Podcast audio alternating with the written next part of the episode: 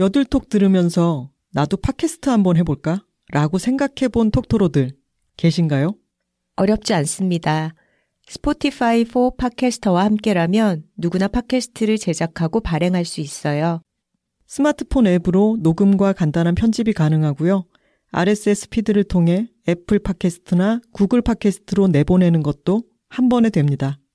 이제 여러분의 이야기를 시작해 보세요. 여둘톡처럼. 스포티파이 4 팟캐스터가 여러분을 도와줄 거예요.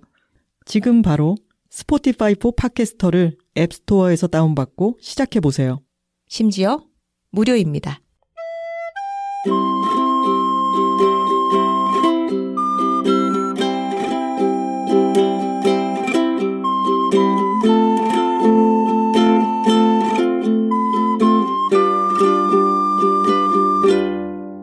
여자 둘이 토크하고 있습니다.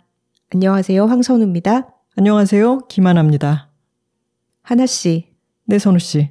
드디어 올 게 왔습니다. 올 것이 왔습니다.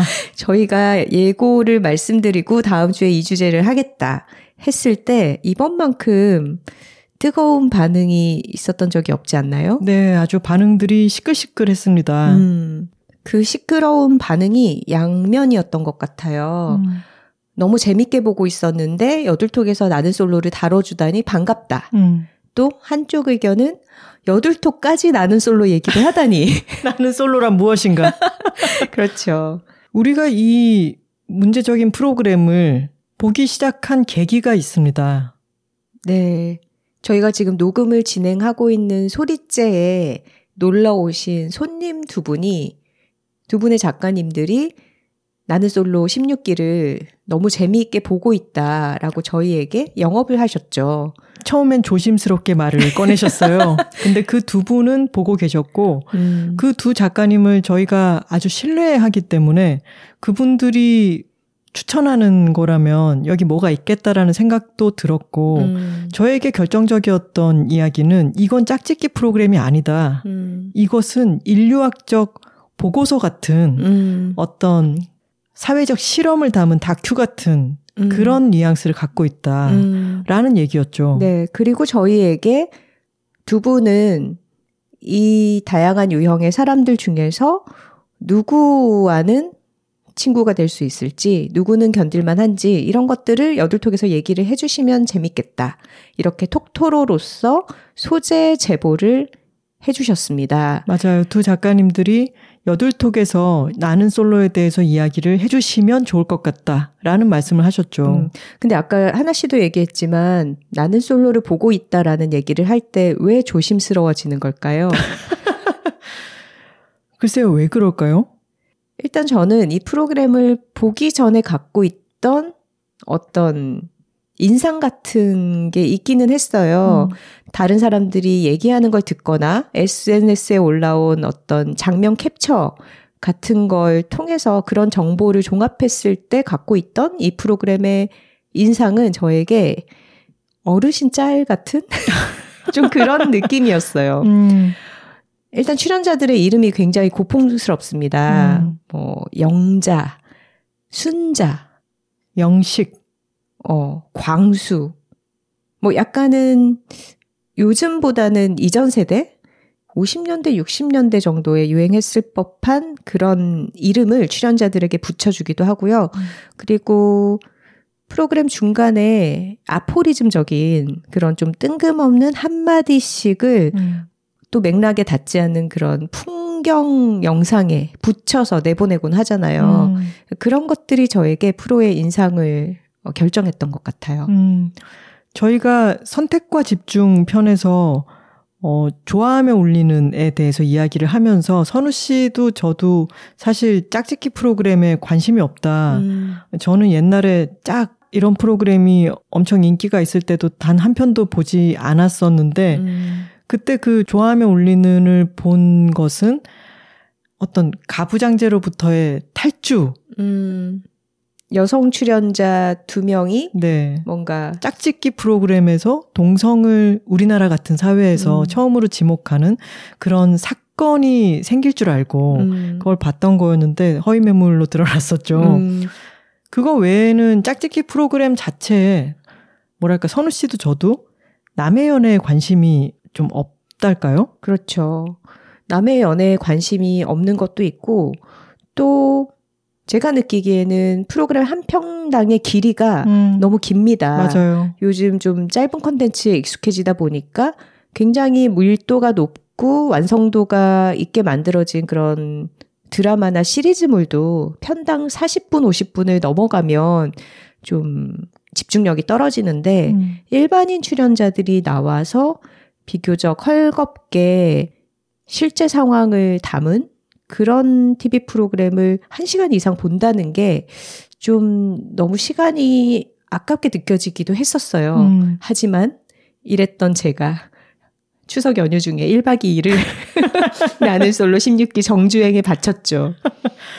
아, 실제로 보기 시작했더니 은근히 빠져드는 맛이 있더만요. 음. 근데 그렇다고 해서 저희가 16기 외에 다른 기술을 찾아볼 것 같지는 않아요. 음. 이번 16기가 엄청나게 인기가 많은 기수였고, 음. 그리고 정말 저희로서는 이야기거리가 정말 많았습니다. 음, 맞아요.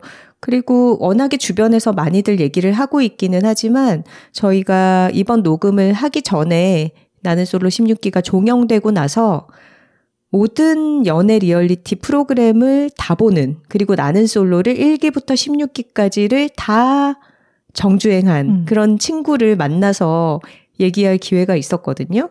그런데 이번 기수가 워낙에 흥미로운 기수이기는 하다. 음. 이런 얘기를 해주더라고요. 네.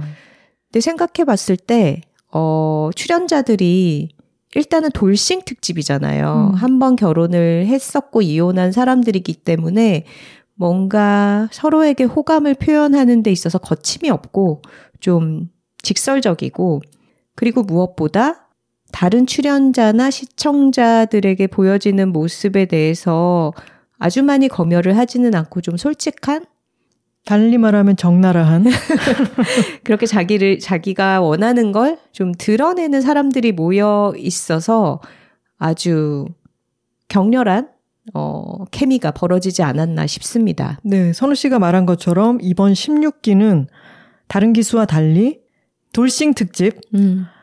한번 결혼을 했다가 이혼을 하든 사별을 하든 다시 한번 재혼의 기회를 생각하고 이 프로그램을 찾아온 사람들로 구성된 특집이었습니다. 음. 좋은 걸 좋다고 말하기, 여둘톡 73화 주제는 나는 솔로에서 배우는 인간관계의 원리입니다. 톡깔 한번 가죠. 아, 여, 어, 둘, 아, 톡토로 톡토로 톡! 파워, 파워, 파워, 파워.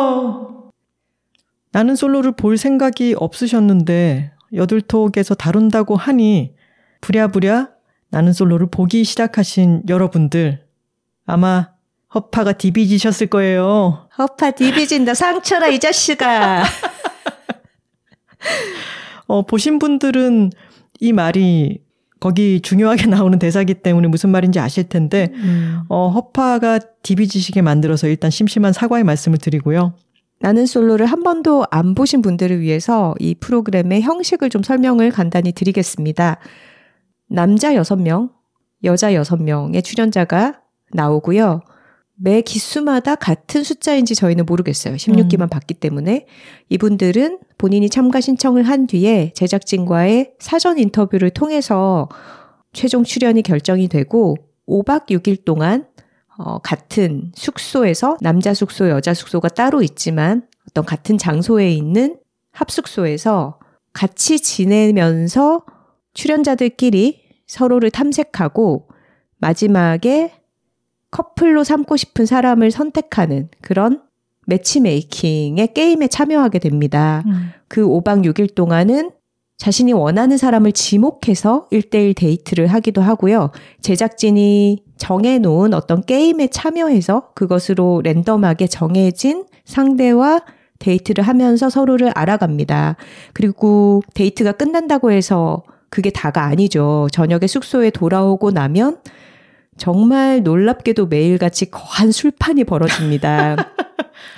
다양한 주종의 술을 놓고 12명이 어, 같이 앉아서 MT처럼 얘기를 나누기도 하고 그 속에서 말이 잘 통한다 싶은 사람들끼리는 뭐 개인적으로 얘기를 하기 위해서 나가기도 하고 산책을 하기도 하고 그런 식으로 서로를 탐색합니다. 그리고 매일매일 하루가 끝나기 전에 속마음 인터뷰를 하죠. 음. 그래서 어, 나는 누구에게 호감을 갖고 있다. 내가 지금 선택하고자 하는 사람은 누구다. 이런 것들을 기록을 남기게 됩니다. 음.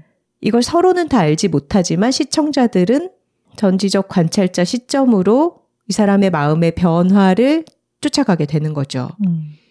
이 프로그램이 기수마다 어떤 국내에 곳곳을 찾아서 다니는 것 같아요. 음. 로케이션이 전국구인 것 같은데. 음. 16기는 배경도 참 좋았죠. 네, 이번에는 안동이었죠. 음. 안동의 도산서원, 음. 도산서원에서 건너편에 보이는 그 단 있잖아요. 우리도 음. 봤던 적이 있는. 음. 거기를 계단으로 올라가서 자신의 이름을 족자에 써, 쓰여 있는 나무에 걸려서 막 흩날리는 족자를 떼는 것으로 자신의 이름을 부여받게 되는데 초반부터 참 고생을 시키더라고요. 고생도 고생이지만 너무 불경스럽지 않습니까? 그 도산서원 앞에서 이런 아사리판을 버린다는 게. 아.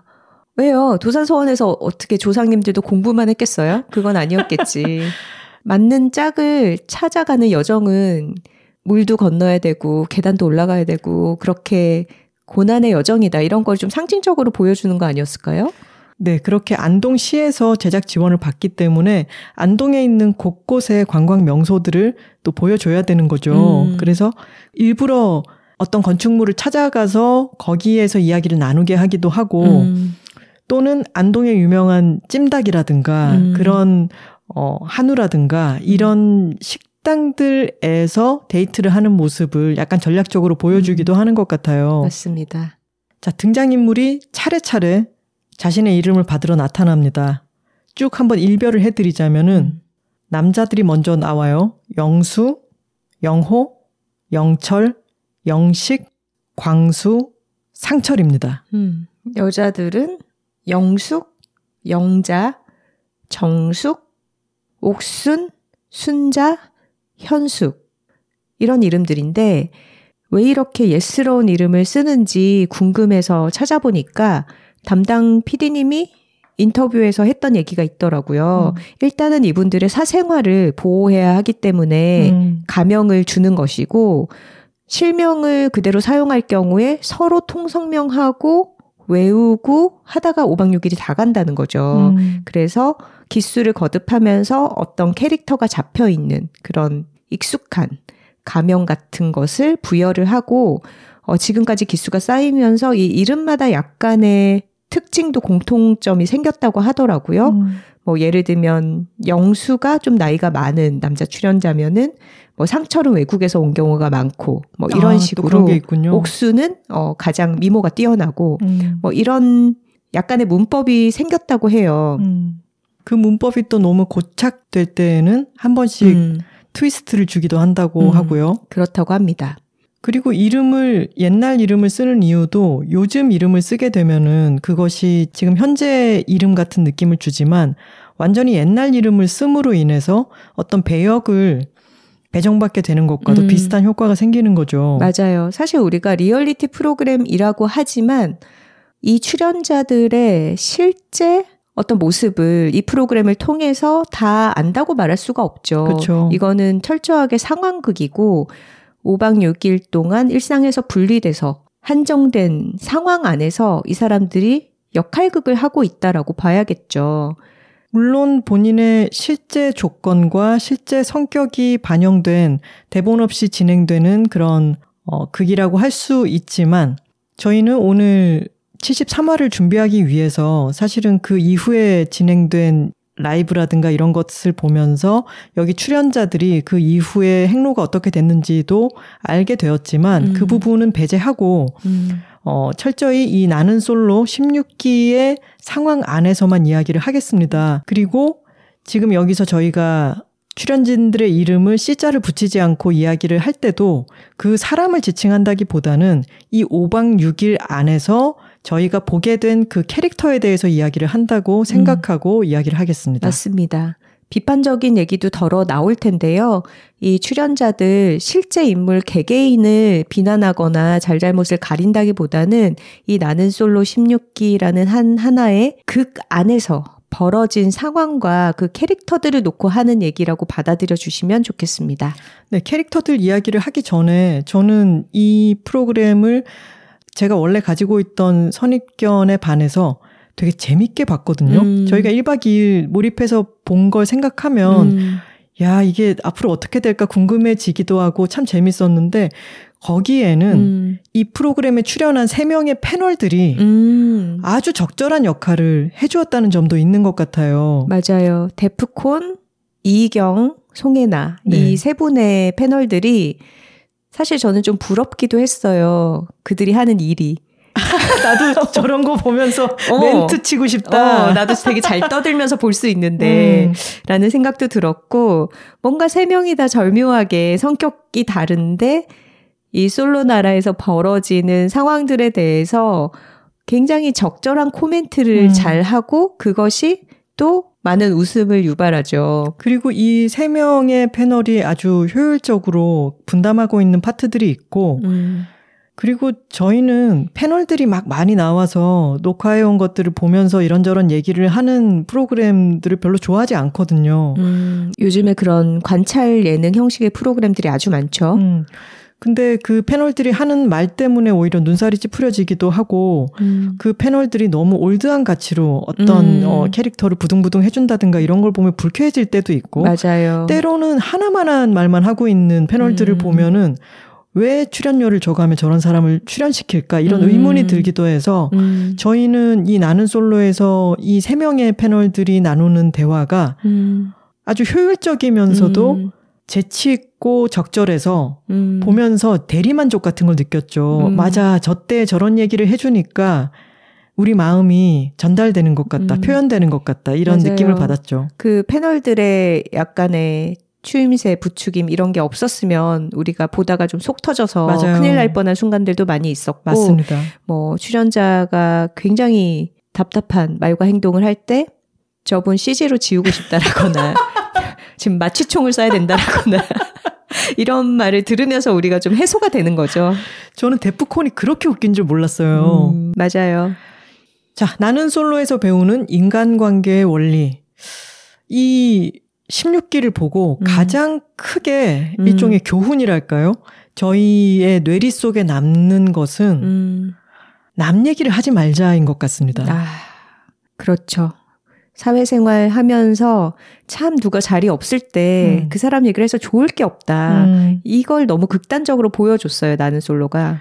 남 얘기를 할 거면 칭찬할 만, 만한 거리가 있을 음. 때 그때 하면 되고 그리고 칭찬도 남이 있을 때 하는 게 나은 것 같아요. 음, 이 솔로 나라에서 보면 누가 자리에 없을 때 그 사람 얘기를 했다가 대부분 어떤 정보가 와전됩니다. 음. 제대로 그 사람의 뜻이 전달되는 경우가 없고, 근데 이렇게 서로서로 좀 남의 상황에 대해서 궁금해 하는 게 일종의 경쟁 관계에 있기 때문이기도 하겠죠. 음. 나는 이 사람에게 마음이 있는데 이 사람은 저 사람을 좋아하는 것 같고, 그렇다면 저 사람은 지금 어떤 상황일까? 이런 것을 계속 알고 싶어 하는데, 그게 서로가 말을 전하면서 내 마음속의 필터로 잘못 거르기 때문에 사실을 그대로 전달하는 게 아니라 굉장히 곡해해서 잘못된 정보를 전달하게 되죠. 음, 참, 우리가 언제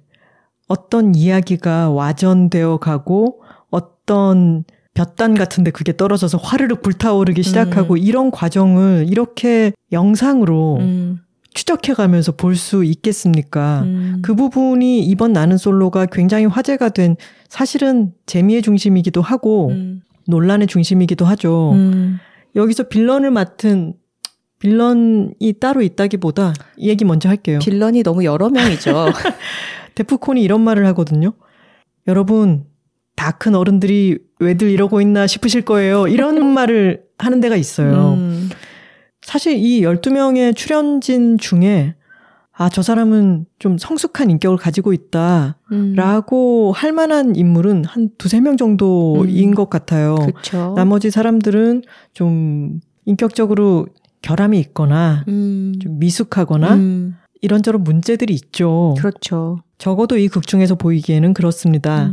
음. 근데 대부분의 사람들이 자신은 그 성숙한 인격인 두세 명 안에 들 거라는 식으로 생각하고 이 극을 바라보는 사람들이 있어요. 음, 그런 사람들이 아마 막 출연자들 인스타그램 가서 악플 달고 이런 사람들 아니에요? 네, 여기에 아이러니가 있죠. 음. 출연자들을 과도하게 비난하고 유튜브에 찾아가서 댓글까지 막 욕하면서 다는 바로 그 사람들. 음. 그 사람들은 자신이 그 두세 명의 이입을 하고 있지만 음. 그 사람이 바로 그 나머지일 확률이 높은 거죠. 음, 맞습니다. 저는 그렇기 때문에 이 나는 솔로 16기가 우리 사회를 반영하고 있는 것 같아요. 음. 저희도 처음에 볼 때는 아, 왜 저렇게 행동하지? 그러면서 처음에는 우리가 그 두세 명의 안에 드는 것처럼 생각하죠. 음. 하지만 보다 보면은 아, 나는 저런 적이 없었나? 음, 맞아요. 나도 확실치 않은 정보를 가지고 남에게 어떤 이야기를 옮겨서 괜한 오해를 사지는 않았나?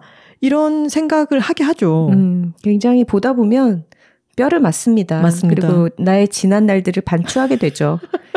김민철 작가가 저희 여둘톡에 이제 나는 솔로를 다룬다는 얘기를 듣고 보기 시작했대요. 음. 한두 화 정도를 보고 나서 저랑 카톡을 하다가 언니 근데 누가 제일 나쁜 것 같아요? 누가 제일 빌런 같아요? 2화에서? 어, 그래서 제가 대답했죠. 2화 보고 그렇게 섣부르게 얘기하는 거 아니야. 왜냐면 다 바뀌거든요. 어, 지금 이상해 보이는 사람이 진행이 되다 보면 의외로 어, 저 사람은 괜찮네 싶고 음. 지금 멀쩡해 보이는 사람이 진행되다 보면은 뭐야 저 사람 왜 저래 이렇게 몇 번을 뒤바뀌기 때문에 아 지금은 빌런을 얘기할 때가 아니다. 음. 아직 다 봐라. 이렇게 답을 했습니다. 2화 하니까 생각이 나는데 저는 2화 보다가 울었잖아요. 아 그랬죠. 영식은 어, 다른 사람들은 이혼을 하고 여기 출연한 사람인데 이분은 사별을 한 사람이죠. 그리고 지금 두 자녀를 키우고 있는데 그 자녀들이 먼저 아빠도 저런 데 한번 나가봐. 라고 하는 얘기를 듣고 고민하다가 출연을 결심했다고 했죠. 음. 그 2화에는 약간 대돌 같은 데 올라서가지고 자신에 대해서 소개를 하는 장면이 있잖아요. 네, 이렇게 웃을 일은 아니지만. 아주 저는 그 장면도 너무 좀 우스꽝스럽다고 생각하면서 보고 있었는데 음. 거기서 영식이 정말 자신의 사연을 얘기하면서 눈물을 흘리는데 음. 저도 따라 울면서 아, 저 사람은 그때 마음이 어땠을까? 음. 또 여기에 나올 때 마음은 어떨까? 이런 이입을 하게 하더라고요. 음, 굉장히 담담하게 얘기했지만 사실 아내분이 음. 아주 중병이었고 음. 어, 먼저 떠나보내면서 굉장한 아픔이 있었고 음. 그런 얘기를 하면서 이제 듣고 있던 출연자들도 많이 울었고 음. 하나 씨도 울었고 맘카페에서 또 많은 여성들의 지지를 받았다 이런 얘기가 들리더라고요. 맞아요. 그러고 나서 출연진들에게 본인의 이상형이 어떤 타입이냐 이런 질문을 했던 모양인데 몇몇 남성 출연자들이 이렇게 얘기를 하죠. 저는 배려심 많은 사람, 음. 배려할 줄 아는 사람, 그런 사람이 좋아요. 라고 얘기를 하는데 저는 제가 듣기에는 마치 자신의 이전 배우자가 배려심이 없어서 음. 아, 난 이번에는 꼭 배려심이 있는 사람을 만나고 싶다. 이렇게 얘기하는 것처럼 들렸거든요. 음. 저는 많은 남성 출연자들이 이렇게 수동적인 사람인지 깜짝 놀랐습니다. 배려할 줄 아는 사람이 이상형이다. 그런 사람을 만나고 싶다라고 했을 때 본인이 하는 일이 아무것도 없잖아요. 음. 나는 배려만 받겠다. 음. 그쵸? 내가 어떤 사람을 만나서 주체적으로 뭐를 하면서 같이 사귀고 싶다. 뭐 연애하고 싶다, 결혼하고 싶다, 이 사람과 어떤 삶을 꾸려가겠다라는 음. 자기 주도적인 능동적인 생각이 없는 거잖아요. 음. 나는 그냥 그대로 있고 너는 날 배려해. 깜짝 놀랐습니다. 맞아요. 그래서 그렇게 배려하는 사람이 좋다라는 말 자체가 저에게 좋게 들리지가 않았고, 그리고 배려는 자기가 하면 되잖아요. 음. 그리고 자기한테 어떤 계속 배려하고 싶은 매력을 주는 사람, 나는 이런 사람이 매력적이라고 느낀다라고 음. 하는 얘기를 하면 되지 않았을까라는 음. 생각이 들었고, 다시 이제 남 얘기 하지 말자는 얘기로 돌아가 보면은, 음. 지금 16기에서 대표적인 빌런으로 불리는 사람은 영숙입니다. 음. 영숙이 이렇게 대표 빌런이 된 이유는 다른 사람에게 남 얘기를 전하기 때문이죠. 음. 근데 저는 영숙은 또 묘한 게 어떤 의도를 가지고 하는 건 아닌 것 같은데 음. 너무 작은 짧은 말을 가지고 자기가 너무 철석같이 확신을 하는 거죠. 저 음. 둘은 데이트를 하면은 틀림없이 잘 될 것 같다라고 하는 자신의 생각으로 음. 옥순과 영순은 이미 불이 타고 있을 것이다라고 결론을 내려버리고 어. 그것을 경솔하게 남에게 전하죠. 음, 근데 의도가 있건 없건 그건 굉장히 위험한 그렇죠. 말과 행동이죠. 음.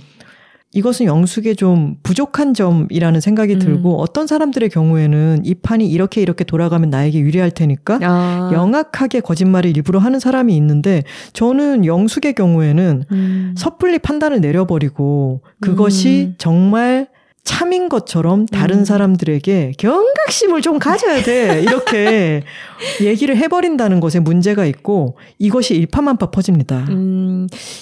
이 출연자들을 보면 다들 성격이 정말 또렷하죠. 그래서 어떻게 보면은 좀 고전 비극 같은 거를 음. 보고 있을 때 느낌이 들어요. 왜냐하면 성격적 결함이 다들 음. 있고 그게 운명까지는 아니더라도 음. 이 짧은 5박 6일의 시간 동안에 5박 6일 안에서는 운명이죠. 어, 그쵸. 5박 6일 음. 안에 자기 역할, 배역의 운명을 음. 끌어가니까. 맞아요. 그게 사실은 유쾌하지 않은 비극적인 상황까지 가기도 하고, 음. 근데 영숙을 보면 영숙은 굉장히 강하고 독립적인 면이 있는 여성이에요. 그리고 스스로의 능력에 대한 굉장한 자신감이 있죠. 음. 근데 그 자신감에서 비롯되는 게 내가 남들의 상황이나 감정에 대해서도 잘 알고 있다. 음. 혹은 그것을 지나쳐서 내가 저 사람을 움직일 수 있다라는 그런 자만심이 조금 배어 나오는 것 같아요. 아, 그러니까 경각심을 이 사람에게 주입함으로 인해서 이 사람이 음, 내 그쵸. 말을 듣고 좀 더 다르게 움직이기를 어, 어. 어, 바라는 그게 그 영숙의 의도인 거죠. 음. 근데 그거는 내가 이 상황을 깨뜨려 보고 있어라는 음. 자신감이 과해서 나오는 자만심이, 행동이죠. 자만심이 되는 거죠. 그렇죠.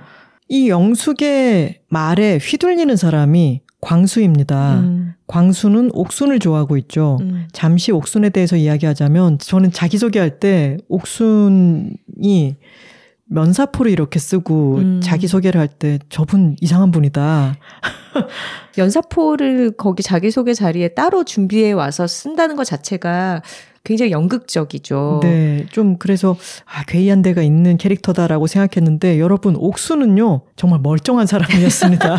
왜냐하면 주위 사람들이 너무 이상한 사람들이 많기 때문에 이 사람은 적어도 앞에서 하는 말 뒤에서 하는 말 같고 처음에 한 말 뒤에 한 말도 같아요. 음. 그렇기 때문에 옥순에 대한 평가도 달라지죠. 음. 광수는 옥순을 좋아하고 있습니다. 아까 제가 앞서서 대표 빌런이 영숙이다라고 말씀을 드렸지만 제 마음속 대표 빌런 1위는 음. 광수입니다. 음. 광수는 마른 볏짚 같은 인물이죠. 음, 그래서 불, 동이 떨어뜨리며 네, 화르르 탄다. 영숙이 그냥 자신의 자만심으로 던진 경각심을 가지라라고 하는 말에 아, 옥순과의 관계가 위태롭구나라고 음. 생각을 하고 저는 이 부분 오셀로가 생각이 났습니다. 아까 아. 선우 씨도 고전 비극 이런 얘기를 음. 했잖아요. 사실은 거의 똑같아요. 음. 오셀로도 어, 무어인이죠. 음. 자기 혼자 인종이 다른 사람으로서 혁혁한 어떤 전공을 세워서 자신의 지위를 갖고 있는 사람이지만 음. 이아고가 와서 너의 아내인 음. 데스데모나가 데스데모나.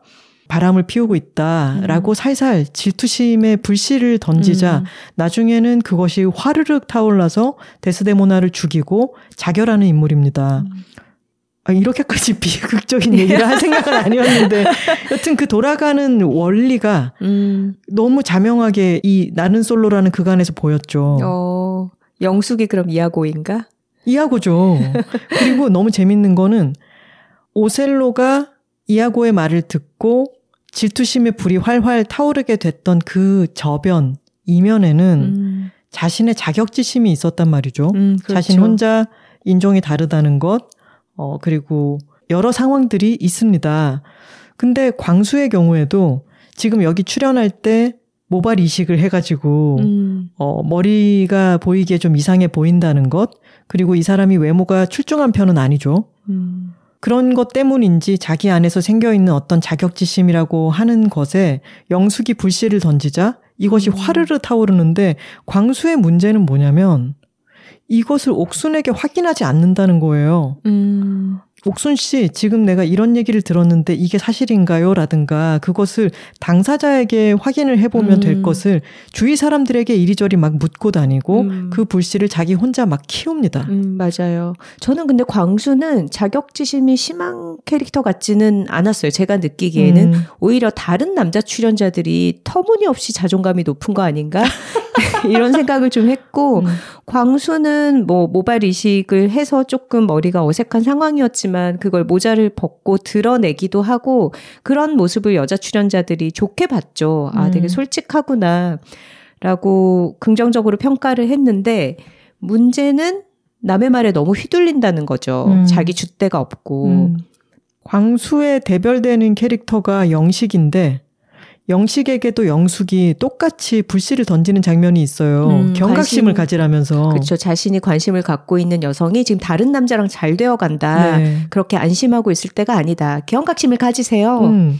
근데 영식은 어떻게 반응하냐면 아, 영숙 씨랑 산책했더니 기분이 또 안 좋아졌어요. 라고 얘기를 하지만 그튄 불씨를 불길로 키우지 않습니다. 음. 이 사람에게 떨어진 불씨는 자기가 그냥 그것을 삼키고 다독여서 칙 하고 꺼져버리죠. 음. 그러니까 이 나는 솔로 16기가 재밌는 것은 자그마한 불씨가 어디에 떨어지느냐에 따라 가지고 음. 파국으로 치닫기도 하고 완전히 아무것도 아닌 일로 해프닝으로 사라지기도 한다는 거죠. 음, 음. 그러니까 빌런이 빌런 짓을 해서 분란이 일어나는 게 아니라 음. 그 빌런을 받아주는 사람이 그렇죠. 있고 빌런을 그냥 무화시키는 맞아요. 어, 그런 사람이 있는 거죠. 음. 아, 여기서 근데 하나 씨의 취향이 나오네요. 영식에 대해서 아주 좋게 평가하고 있다라는 것을 알게 됩니다. 저는 엉엉 운 뒤로 맘카페 회원 느낌이 되어서 저는 또 영식 스타일 좋아합니다. 음, 굉장히 순정파죠. 한 사람을 딱 정해놓고 그 사람에게 돌려서 뭔가 저울질하지 않고 있는 그대로 자기 마음을 표현하는. 음, 저는 순정파라고 하는 말을 좋아하지는 않는데 음. 어쨌든 겉으로 드러나는 것과 안의 마음이 같고 음. 그리고 자기가 생각하는 상대가 자신을 선택할지 안 선택하지 않을지 불안한 마음이 든다 하더라도 그것을 상대를 닥달하거나 음. 하는 식으로 표출하지는 않죠. 음. 그리고 자기가 고칠 점이 무엇이 있는지, 자기가 그 와중에 할 수 있는 것이 무엇인지를 찾으려고 하는 캐릭터이고, 음. 저는 그래서 그런 캐릭터를 좋아해요. 좀 음. 강직하고, 음. 앞과 뒤가 같은 사람, 음. 속과 겉이 같은 사람. 음. 또 제가 영식을 높이 평가하는 한 요소가 있죠. 뭐죠? 계란말이의 김밥. 아. 어, 맞아요. 이 프로그램 안에서 남자들이 여자에게 구애의 방식으로 음식을 대접하는 그런 장면들이 몇 번 나옵니다. 상철이 영숙에게 라면을 끓여줬고요. 음. 그리고 광수는 옥순에게 샐러드와 챙겨주죠. 과일 이런 것들을 챙겨주는데, 근데 또 되게 킹받았던 게 옥순한테만 하지 않고 영자한테도, 영자한테도 그죠 두 명한테 상 차려주는 건 뭐야? 음. 그 뭐 대놓고 양다리야 뭐야? 약간 자신이 안 좋은 사람이 되기 싫다는 음. 우려 때문에 그러는 건데 그건 결국 더 안 좋은 사람이 되는 거죠. 음. 선택을 해야죠. 그렇죠. 선택과 하고. 집중을 하게 되면은 그 과정에서 누군가는 실망시키고 음. 그 누군가에게는 비난을 받을 수밖에 없는데 그거를 계속 좋은 사람이 되고자 하면은 이도저도 아니게 되죠. 그렇죠. 영식은 현숙에게 마음이 있고 현숙한테 저는 계란말이에 김밥 누가 해준다 그러면은 다른 어떤 것보다 마음이 움직일 것 같거든요? 아니, 그리고 그 계란말이가 너무 깔끔하게 계란말이를 매끈하게 예쁘게 말기가 쉽지 않다라는 아, 거 요리해본 사람들은 다 알잖아요. 고난도의 음식이죠. 근데 너무 매끈하고 탱탱하고 잘 말려 있더라고요. 음. 김밥도 마찬가지고. 그리고 김밥이 많지도 않아. 그러니까 딱 1인분을 만든 거죠. 그러니까. 근데 저는 지금도 조금 의심스러워요. 그거 어디서 배달시킨 건 아닐까?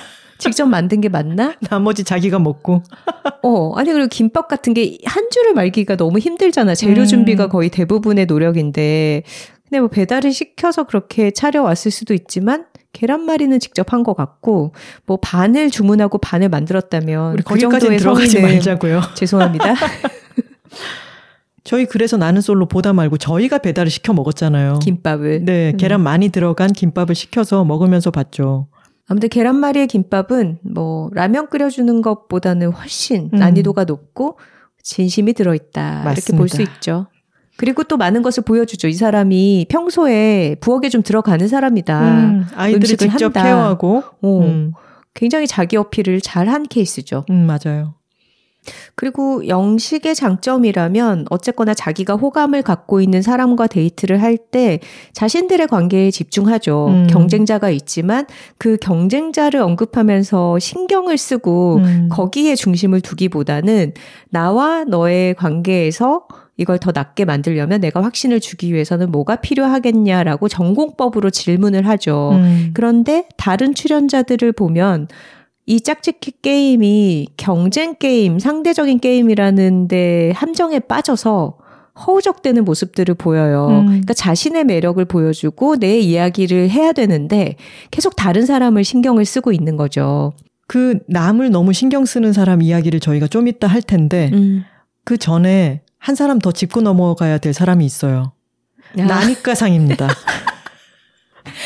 나니까 이런 걸 할 수 있는 거지. 라고 얘기하면서 남의 연애에 훈수 두는 사람. 음, 영철이죠. 네, 영철입니다. 참, 영철도 보면서 좀 안타까웠는데, 영철이 그렇게 나니까 이걸 할 수 있어 라고 잘못된, 그릇된 믿음을 갖게 된 배경은 이 사람이 이 솔로 나라에서의 커플링이 굉장히 잘 풀리는 것처럼 보여요. 음. 처음부터 좀 많은 여성들의 지목을 받았죠. 음. 세 음. 명인가가 이 영철을 네. 선택했고 그때부터 이 사람의 좀 어떤 들뜸이 시작되지 않았나. 어깨 뽕이라고 할 수 있죠. 그렇죠. 어깨가 좀 높이 솟구쳤죠. 음. 그 어깨로부터 나니까라는 말이 발사되는 거예요.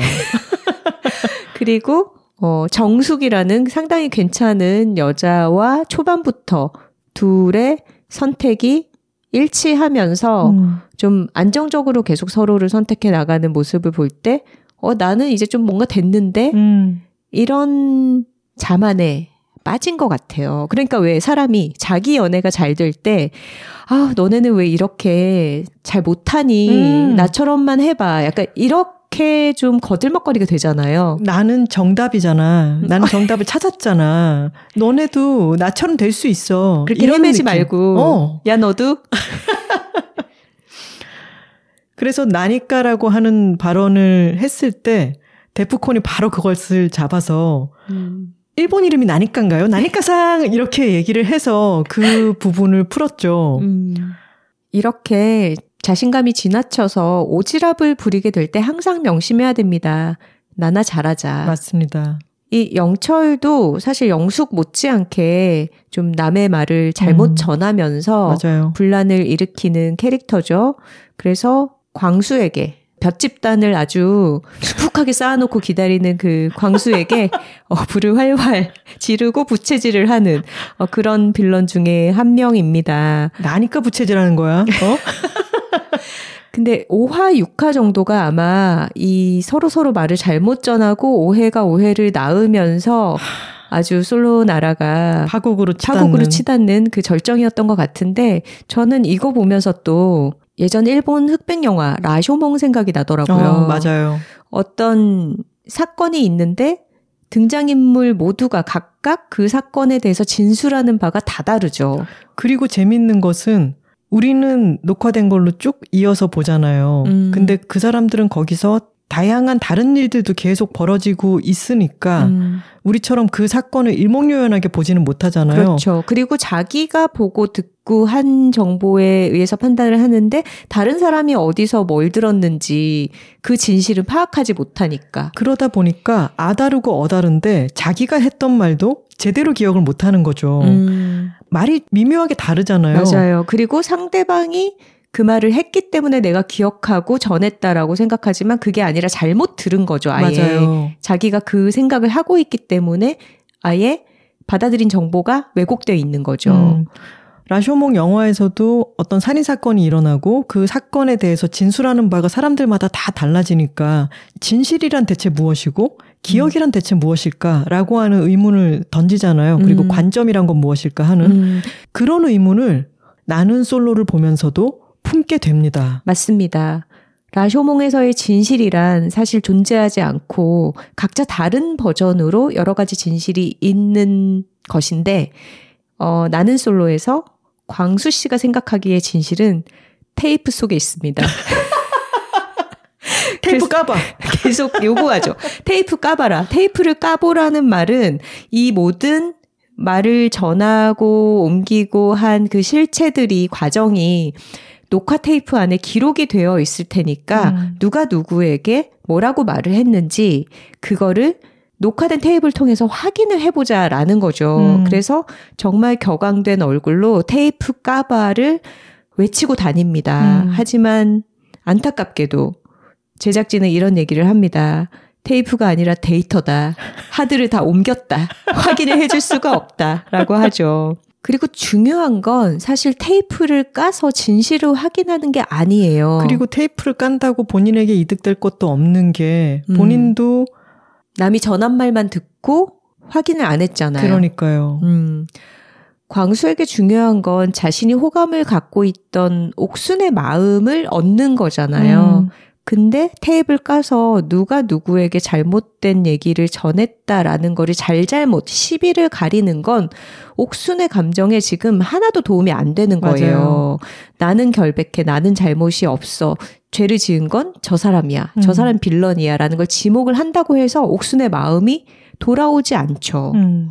그리고 나중에 옥순의 마음이 와전된 것이었고 변함이 없었다는 것을 알게 되었을 때 광수가 보인 반응도 저는 아주 의아했어요. 저 같은 경우에는 아 내가 완전히 착각하고 옥순 씨가 아닌 다른 사람 말을 듣고 제가 부안해동 했어요.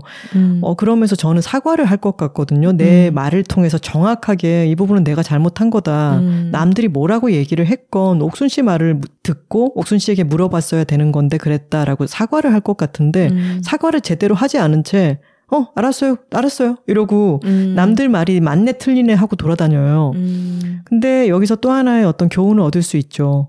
사과를 할 때는 확실하게 해라. 음, 괜히 먹을 거 뭐 좀 더 챙겨주고 이런 식으로 하지 말고 내가 잘못했다 싶을 때는 잘못했다고 사과를 해라. 음. 나는 솔로에서 어, 인격자라고 평가할 수 있는 음. 정숙. 음.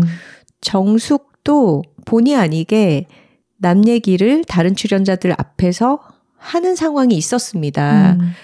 예를 들어서 영숙이 광수와의 데이트 중간에 혼자 택시를 타고 들어와서 숙소에 쉬러 들어가는 그런 상황이 있었죠. 그랬을 때 뒤늦게 도착한 다른 출연자들이 궁금해 하니까, 어, 영숙이 혼자 왔더라. 이런 얘기를 하게 됩니다. 음. 근데 그걸 당사자가 나중에 알았을 때 약간 당황을 하죠. 내 얘기를 했느냐라고. 음. 근데 그 그때 정숙은 깨끗하게 시인을 하고 음. 바로 사과를 하죠. 맞아요. 어, 미안해. 내가 그 얘기를 했네. 음. 하지만 내가 알고 있는 얘기만 했어. 너가 혼자 들어와 있다라는 그 얘기만 했어. 라고 명확하게 얘기를 하고 바로 사과를 구하죠. 음. 그랬을 때 문제는 더 번지지 않고 거기서 멈춥니다. 맞아요.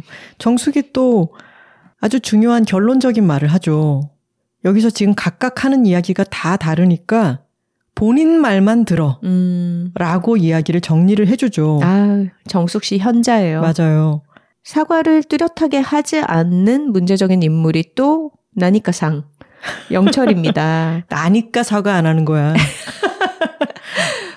광수가 이 모든 사건들을 겪고 나서 어 나름의 내면의 해결을 하죠. 음. 그것은 어 교회에 가서 눈물을 흘리면서 음. 기도를 하고 돌아와서 마음이 좀 평안해지니까 어 사람들과 한 명씩 화해를 청하게 됩니다. 옥순에게는 커피를 사서 갖다 주고 이제 영철에게는 아 내가 심했다 너를 너무 몰아세웠다 미안하다 이렇게 사과를 하는데 저는 영철이 거기서 어 형 나도 너무 과했어 음. 미안해 이럴 줄 알았거든요. 그러니까요. 그런데 나는 다 잊어버렸어. 이렇게 댓글을 하더라고요. 당신이 왜 잊어? 근데 그게 이제 나는 널 용서했다. 음. 그러니까 나도 미안해가 아니라 내가 더 큰 인물이다. 어, 나는 어깨뽕이 있거든. 그렇지. 음. 나는 마치 속이 너무 넓고 되게 관대해서 그런 문제 따위는 신경 쓰지 않아라는 식으로 대응을 하더라고요. 음. 이것 또한 제대로 된 사과를 주고받는 동등한 관계가 아닌 거죠. 맞습니다. 또 나는 솔로 16기에서 배울 수 있는 큰 교훈 중에 하나는 나에게 집중하자인 것 같습니다. 음. 이 얘기를 할 때 중요한 인물은 영자죠. 네. 영자는 초반에 옥순과의 약간의 대결 구도가 형성되어 있어요. 음. 왜냐하면, 어, 옥수는 영자가 호감을 가지는 남자들과 좀 그 선택이 겹칩니다. 음. 영자가 광수에게 관심이 있을 때는 광수는 옥순을 좋아하는 것 같고, 그리고 그 관심이 영수로 옮겨갔을 때는 또 영수와 옥순이 데이트를 하고요. 이런 식으로 자신에게 경쟁자가 있다라고 느껴질 때 영자의 행동은 그 경쟁자를 지나치게 의식하고 자기 내면의 열등감을 드러내는 거예요. 음. 1대1 데이트를 할 때 상대 남자 앞에서 그 경쟁자의 얘기, 옥순의 얘기만 계속해서 꺼내죠. 그러니까요, 진짜. 굉장히 답답한 행동입니다. 저는 허파 디비져 있습니다. 근데 우리가 초반에 옥순에 대해서 어, 저 사람 조금 이렇게 판단을 했던 배경에는 옥순이 지나치게 자기 자신을 과시한다는 점도 음. 있었죠, 사실. 음. 그러니까 데이트를 하고 돌아오면 누가 자신을 위해서 이런 걸 해줬다라고 음. 자기에게 유리한 방향으로 각색해서 또 얘기를 하기는 해요. 음. 근데 그런 부분이 아, 저 사람 너무 자기중심적인데? 맞아요. 라고 느껴졌는데 이 회차가 거듭되고 전체적으로 다 파악을 하고 나니까 차라리 자기 얘기를 하는 게 낫더라고요. 맞아요. 너무 남 얘기만 하고 있는 것보다는. 음.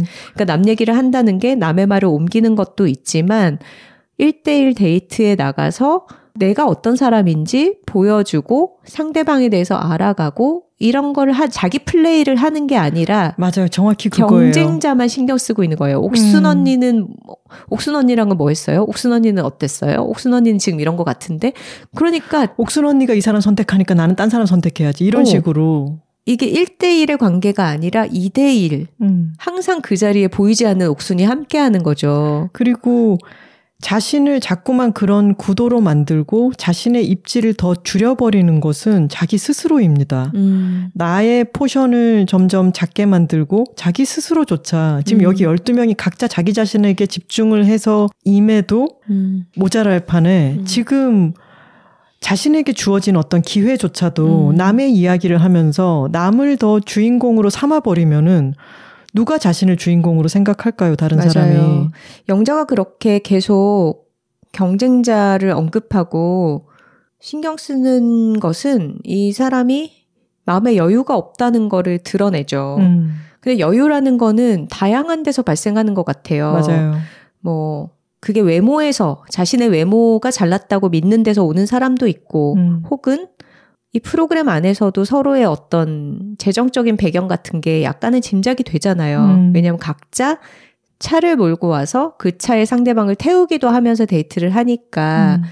물론 차를 보고 사람을 판단해서는 안 되고 음. 그렇기 때문에 되게 형편에 맞지 않는 비싼 차를 몰고 다니는 사람들도 있겠지만 음. 어쨌거나 그렇게 명백하게 좀 경제적으로 풍요로워 보이는 사람들이 있고 혹은 누군가가 자기를 좋아해주면 거기에서 심적인 여유가 나오기도 해요. 음. 현숙 같은 경우에는 영식이 꾸준하게 자기를 좋아한다는 마음을 표현해주기 때문에 사실 거기에서 이 사람의 여유가 나오기도 하죠. 음. 그런데 영자는 그런 믿을 구석이 별로 없어 보여요. 음.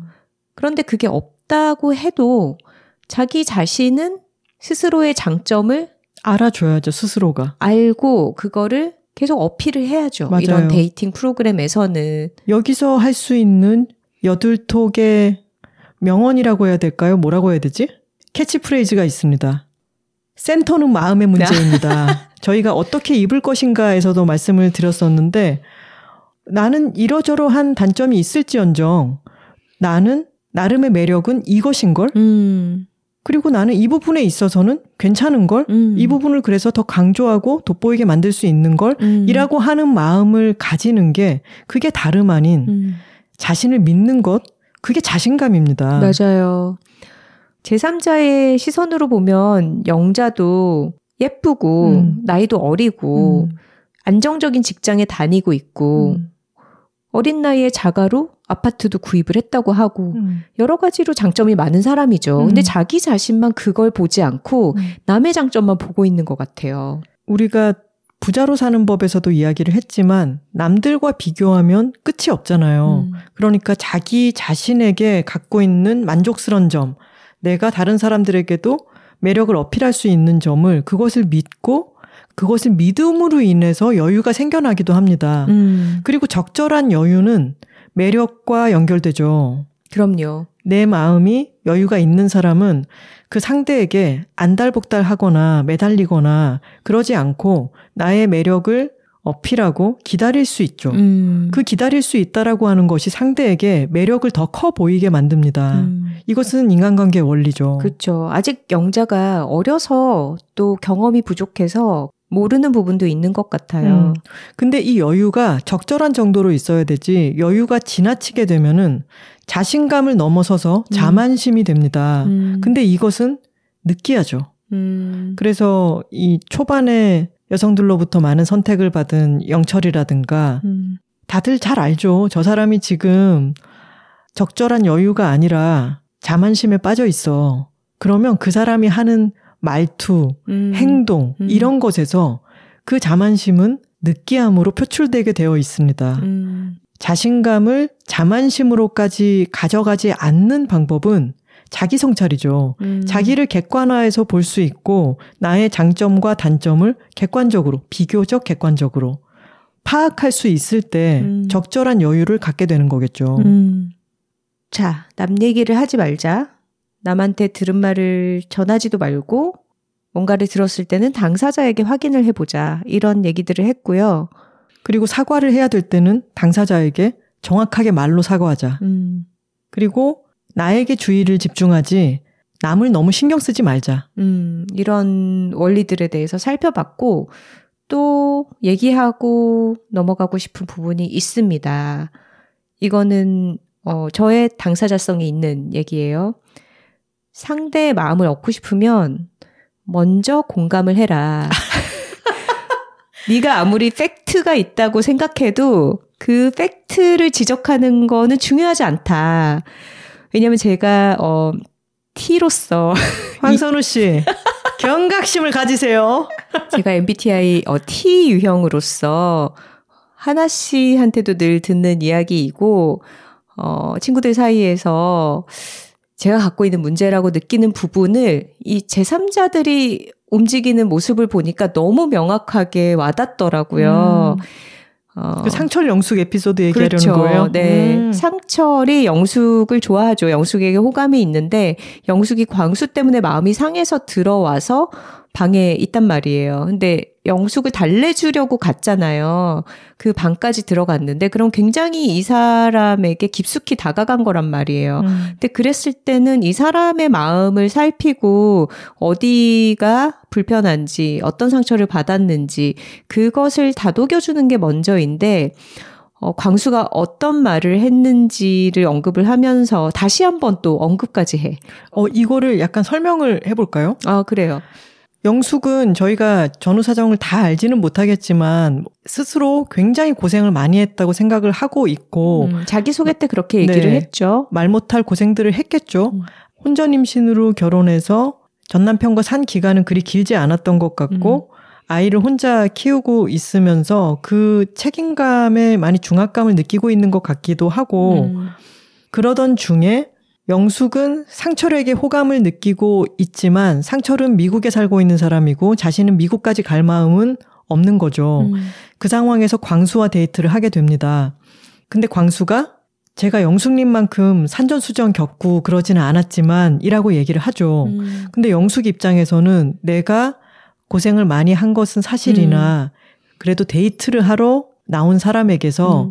당신처럼 산전수전까지 겪지는 않았다라는 음. 말을 듣는 거는 기분이 안 좋을 수 있죠. 그렇죠. 그리고 영숙은 나쁜 기분을 삼키는 사람이 아닙니다. 아, 그런 그럼요. 유형이 아니에요. 여기 이 출연자들 중에 삼키는 사람은 없는 것 같아요. 아무도 삼키지 않아. 네. 영숙은 그것에 대해서 기분이 나쁘다고 음. 직설적으로 얘기를 하죠. 음. 대구 여자 아닙니까? 어. 그리고 광수가 달랜다고 한 말이 더 북돋우죠. 또 네. 파란만장이라 그랬나? 세 번을 이 사람의 상처를 들쑤시면서 음. 이야기를 하는데 아 제가 잘못했어요.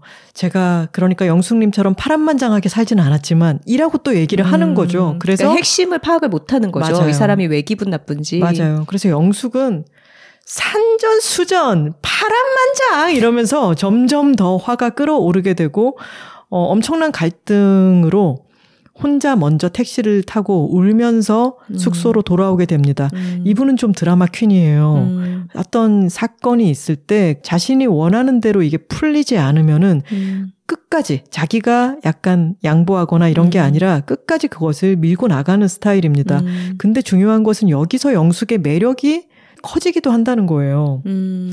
여튼 상철은 영숙에게 마음이 있고 영숙도 사실은 상철에게 마음이 있습니다. 그 상황에서 상철 INTP 맹수애호가 시애틀 어, 거주 유교남. 네. 이 사람은 영숙의 마음을 얻고 싶다면 적어도 영숙이 지금 이런 말을 듣고 마음이 안 좋다는 것은 나는 이해가 안 될지언정, 어, 광수는 그런 말 별 생각 없이 했을 텐데? 라는 생각이 들지언정, 아, 이 말이 이 사람에게는 아주 마음의 상처가 되었구나, 음. 라는 판단이 든다면, 그 역지사지죠. 음. 저 사람의 마음이 그럴 수 있겠구나 싶다면, 아, 그 말 때문에 마음이 많이 상했겠어요.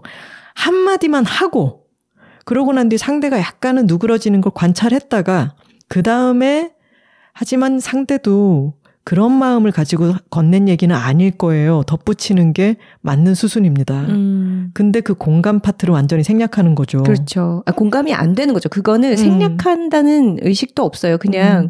할줄 모르는 거예요. 음. 역량 부족. 어, 그런 부분이 결여되어 있는 사람들입니다. 근데 영숙은 자신의 자존심을 잔뜩 세워놨기 때문에 나는 네가 하는 신용이라도 하지 않으면 까딱도 안 할 거다라고 음. 하는 철벽을 치고 있는 상태예요. 그렇죠. 근데 거기서 너무 기분 나빴겠다, 속상했지.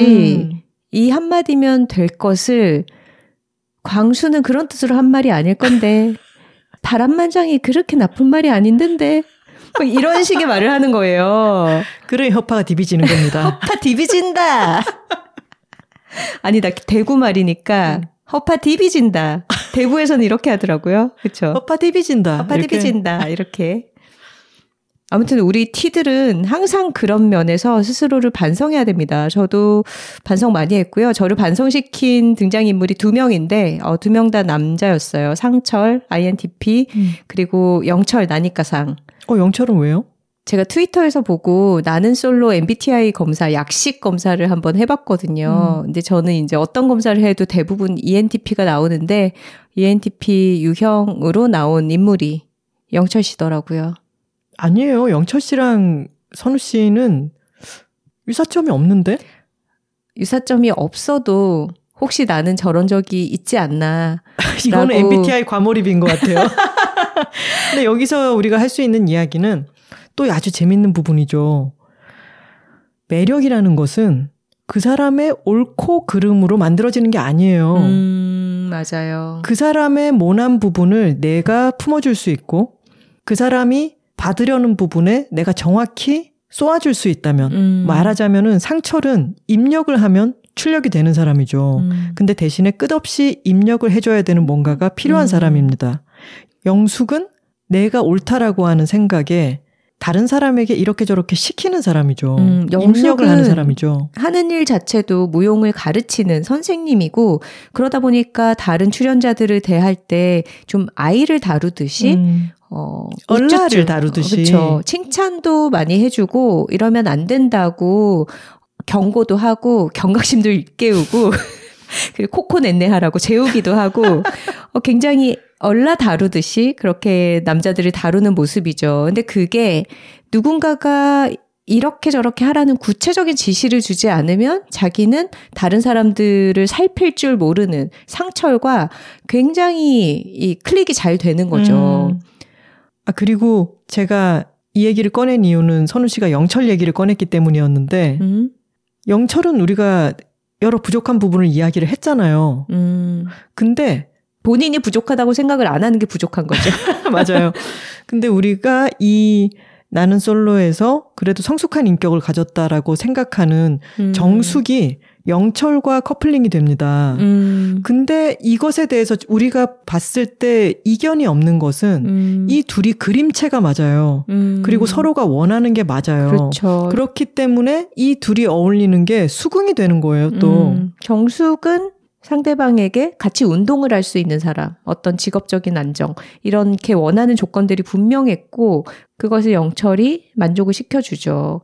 최종 커플로 연결이 되지 않더라도 서로 같이 있을 때 어, 좋은 케미를 뿜어내고 음. 잘 어울리는 그리고 서로 끌려하는 그런 사람들을 보면 어느 정도는 서로가 서로에게 원하는 바가 맞고 그리고 어떻게 표현하면 좋을지 모르겠는데 좀 자아의 스케일이 비슷하다고 음. 해야 될까요? 음. 영숙 상철이 좀 대표적인 케이스죠. 상철은 영자와도 썸이 있는데 뭐랄까요? 방금 선우 씨가 얘기한 걸로 말하자면 자아의 크기가 음. 누가 크고 작은지를 떠나서 뭔가 맞지 않는 느낌이 있죠. 음. 근데 영숙과 상철은 둘 다 부족함이 참 많은 사람들입니다. 하지만 둘이 뭔가 꼭 맞는 느낌을 시청자에게 주죠. 그렇죠. 그렇기 때문에 이 16기가 엄청나게 인기가 있을 수 있었던 거죠. 음, 한 사람은 어, 사자와 호랑이 옷을 즐겨 입는 맹수 애호가, 음. 한 사람은 맹수, 맹수 그, 그 자체. 제가 보기에는 이 두 사람은 원진살이에요. 저희 엄마 아빠 사주에 껴있던 바로 그것. 궁합에 껴있던 바로 그것. 원진살이 뭐죠? 서로 너무 많이 싸우고 갈등이 생기지만 또 좋아하는, 음. 좋아하면서 헤어지지 못하면서 계속 싸우는 그런 어, 거였던 것 같은데 저도 정확히는 모르겠습니다. 음. 그냥 던져봤어요. 이 두 사람이 같이 있는 걸 보면 참 재밌죠. 음. 상철은 시애틀에서 온 미국 거주자인데도 어, 남자는 키친에 들어가면 안 된다. 음. 이런 터무니없는 말을 소리죠. 하는 어, 유교남이고, 음. 영숙은 그런 상처를 어떻게든 움직여서, 아, 내가 설거지 하면 되지. 음. 라면 끓여줄게. 이러면서 키친에 들어가게 만드는 거죠. 음. 그런 어떤 조련의 능력을 발휘를 합니다. 그리고 영숙과 상철은 아, 저들 징글징글하지만 뭔가 이상하게 합이 맞고 홍상수 영화에 나오는 여자 주인공과 홍상수 그 자체가 만난 것처럼 이상한 케미가 있다에 이제 사람들이 빠져드는 와중에 와, 이들은 무슨 신이 내린 한 쌍인가 싶은 장면이 뭐냐면 영숙이 고양이를 그렇게 싫어하는데 이들이 가는 곳마다 음. 이상하게 고양이가 나타나서 상철이 주섬주섬 고양이를 안고 나가고 하는 게 또 분량을 뽑아줍니다. 어, 고양이들이 쉽게 막 그렇게 다가가거나 그렇지 않거든요. 그리고 상철은 고양이를 예뻐하고 영숙은 또 그거를 그 꼴을 못 봐서 음. 앙탈을 부리면서 고양이를 치워라 음. 소리를 지르고 이러면서 또 디비지는 허파 디비지는 그런 장면이 연출이 되죠. 맞아요. 그리고 영숙이 나오는 명장면으로 어, 꼭 언급을 해야 되는 게 영숙의 그 한밤중에 발레 장면 아니겠습니까? 나는 솔로의 자막 센스가 참 뭐라 말할 수 없이 괴랄한데 음. 영숙은 굉장한 드라마 퀸이죠. 그래서 상철에게 상철이 자기 춤을 보고 싶다고 했으니까 음. 무용 전공자로서 이제 춤을 보여주기 위해서 자기 매력 발산을 하려고 이제 무용 복장을 차려입고 숙소로 남자 숙소로 왔어요. 근데 상철은 영자에게 지금 홀랑 빠져가지고 너무 깊게 대화를 하고 있죠. 음. 근데 그랬을 때 보통 사람 같으면은 상철에게 불러서 뭐 내가 춤을 보여주기로 했으니까 지금 봐라라든가 아니면은 포기하고? 아예 포기하고 그냥 음. 숙소로 가서 옷 갈아입고 뭐 그냥 쉬겠죠. 음. 하지만 영숙은 보통 사람이 아닙니다. 자고 있던 영호를 깨워서 자는 사람은 왜 깨우냐고 심지어 자기가 영호한테 마음이 있지도 않아. 그러니까요. 영호를 깨워서 자기 춤추는 거 보라고 앉혀놓고 영호는 착해 또 안경 주섬주섬 그러니까. 쓰고 나와가지고 밤에 그걸 보고 있고 어 영숙은 오밤중에 잔디밭에서 춤을 춥니다. 음. 근데 이때 이 나는 솔로에 너무 희한한 자막이 깔리는데 폭풍 전야 속 때를 기다리는 포식자의 춤사위. 이게 이게 짝짓기 프로그램의 자막으로 음. 이런 표현이 등장을 하는 거죠. 음. 그리고 안동의 그 좋은 자연 속에 도산소원에 새를 비추면서 뭐 이런 자막이 깔리죠. 가벼운 날갯짓에도 가지는 휘청이는데. 아, 그 중간중간에 나오는 자막들이요? 어. 그걸 모아가지고 이 피디님이 책도 냈다고 어, 하던데. 맞아요. 뭐, 굉장히 뜬금없는 말들이 많더라고요. 음. 말 때문에 전쟁이 난다면 우리는 이미 죽었을 거예요. 뭐 이런 문구도 있고. 그게 바로 정희진 선생님이 말씀하신 걷다 보면 넘어진다, 넘어지면 일어난다, 뭐 이런 일어나서 식의 다시 걷는다. 맞아요. 하나만 한 말들 아닌가요? 음, 맞습니다.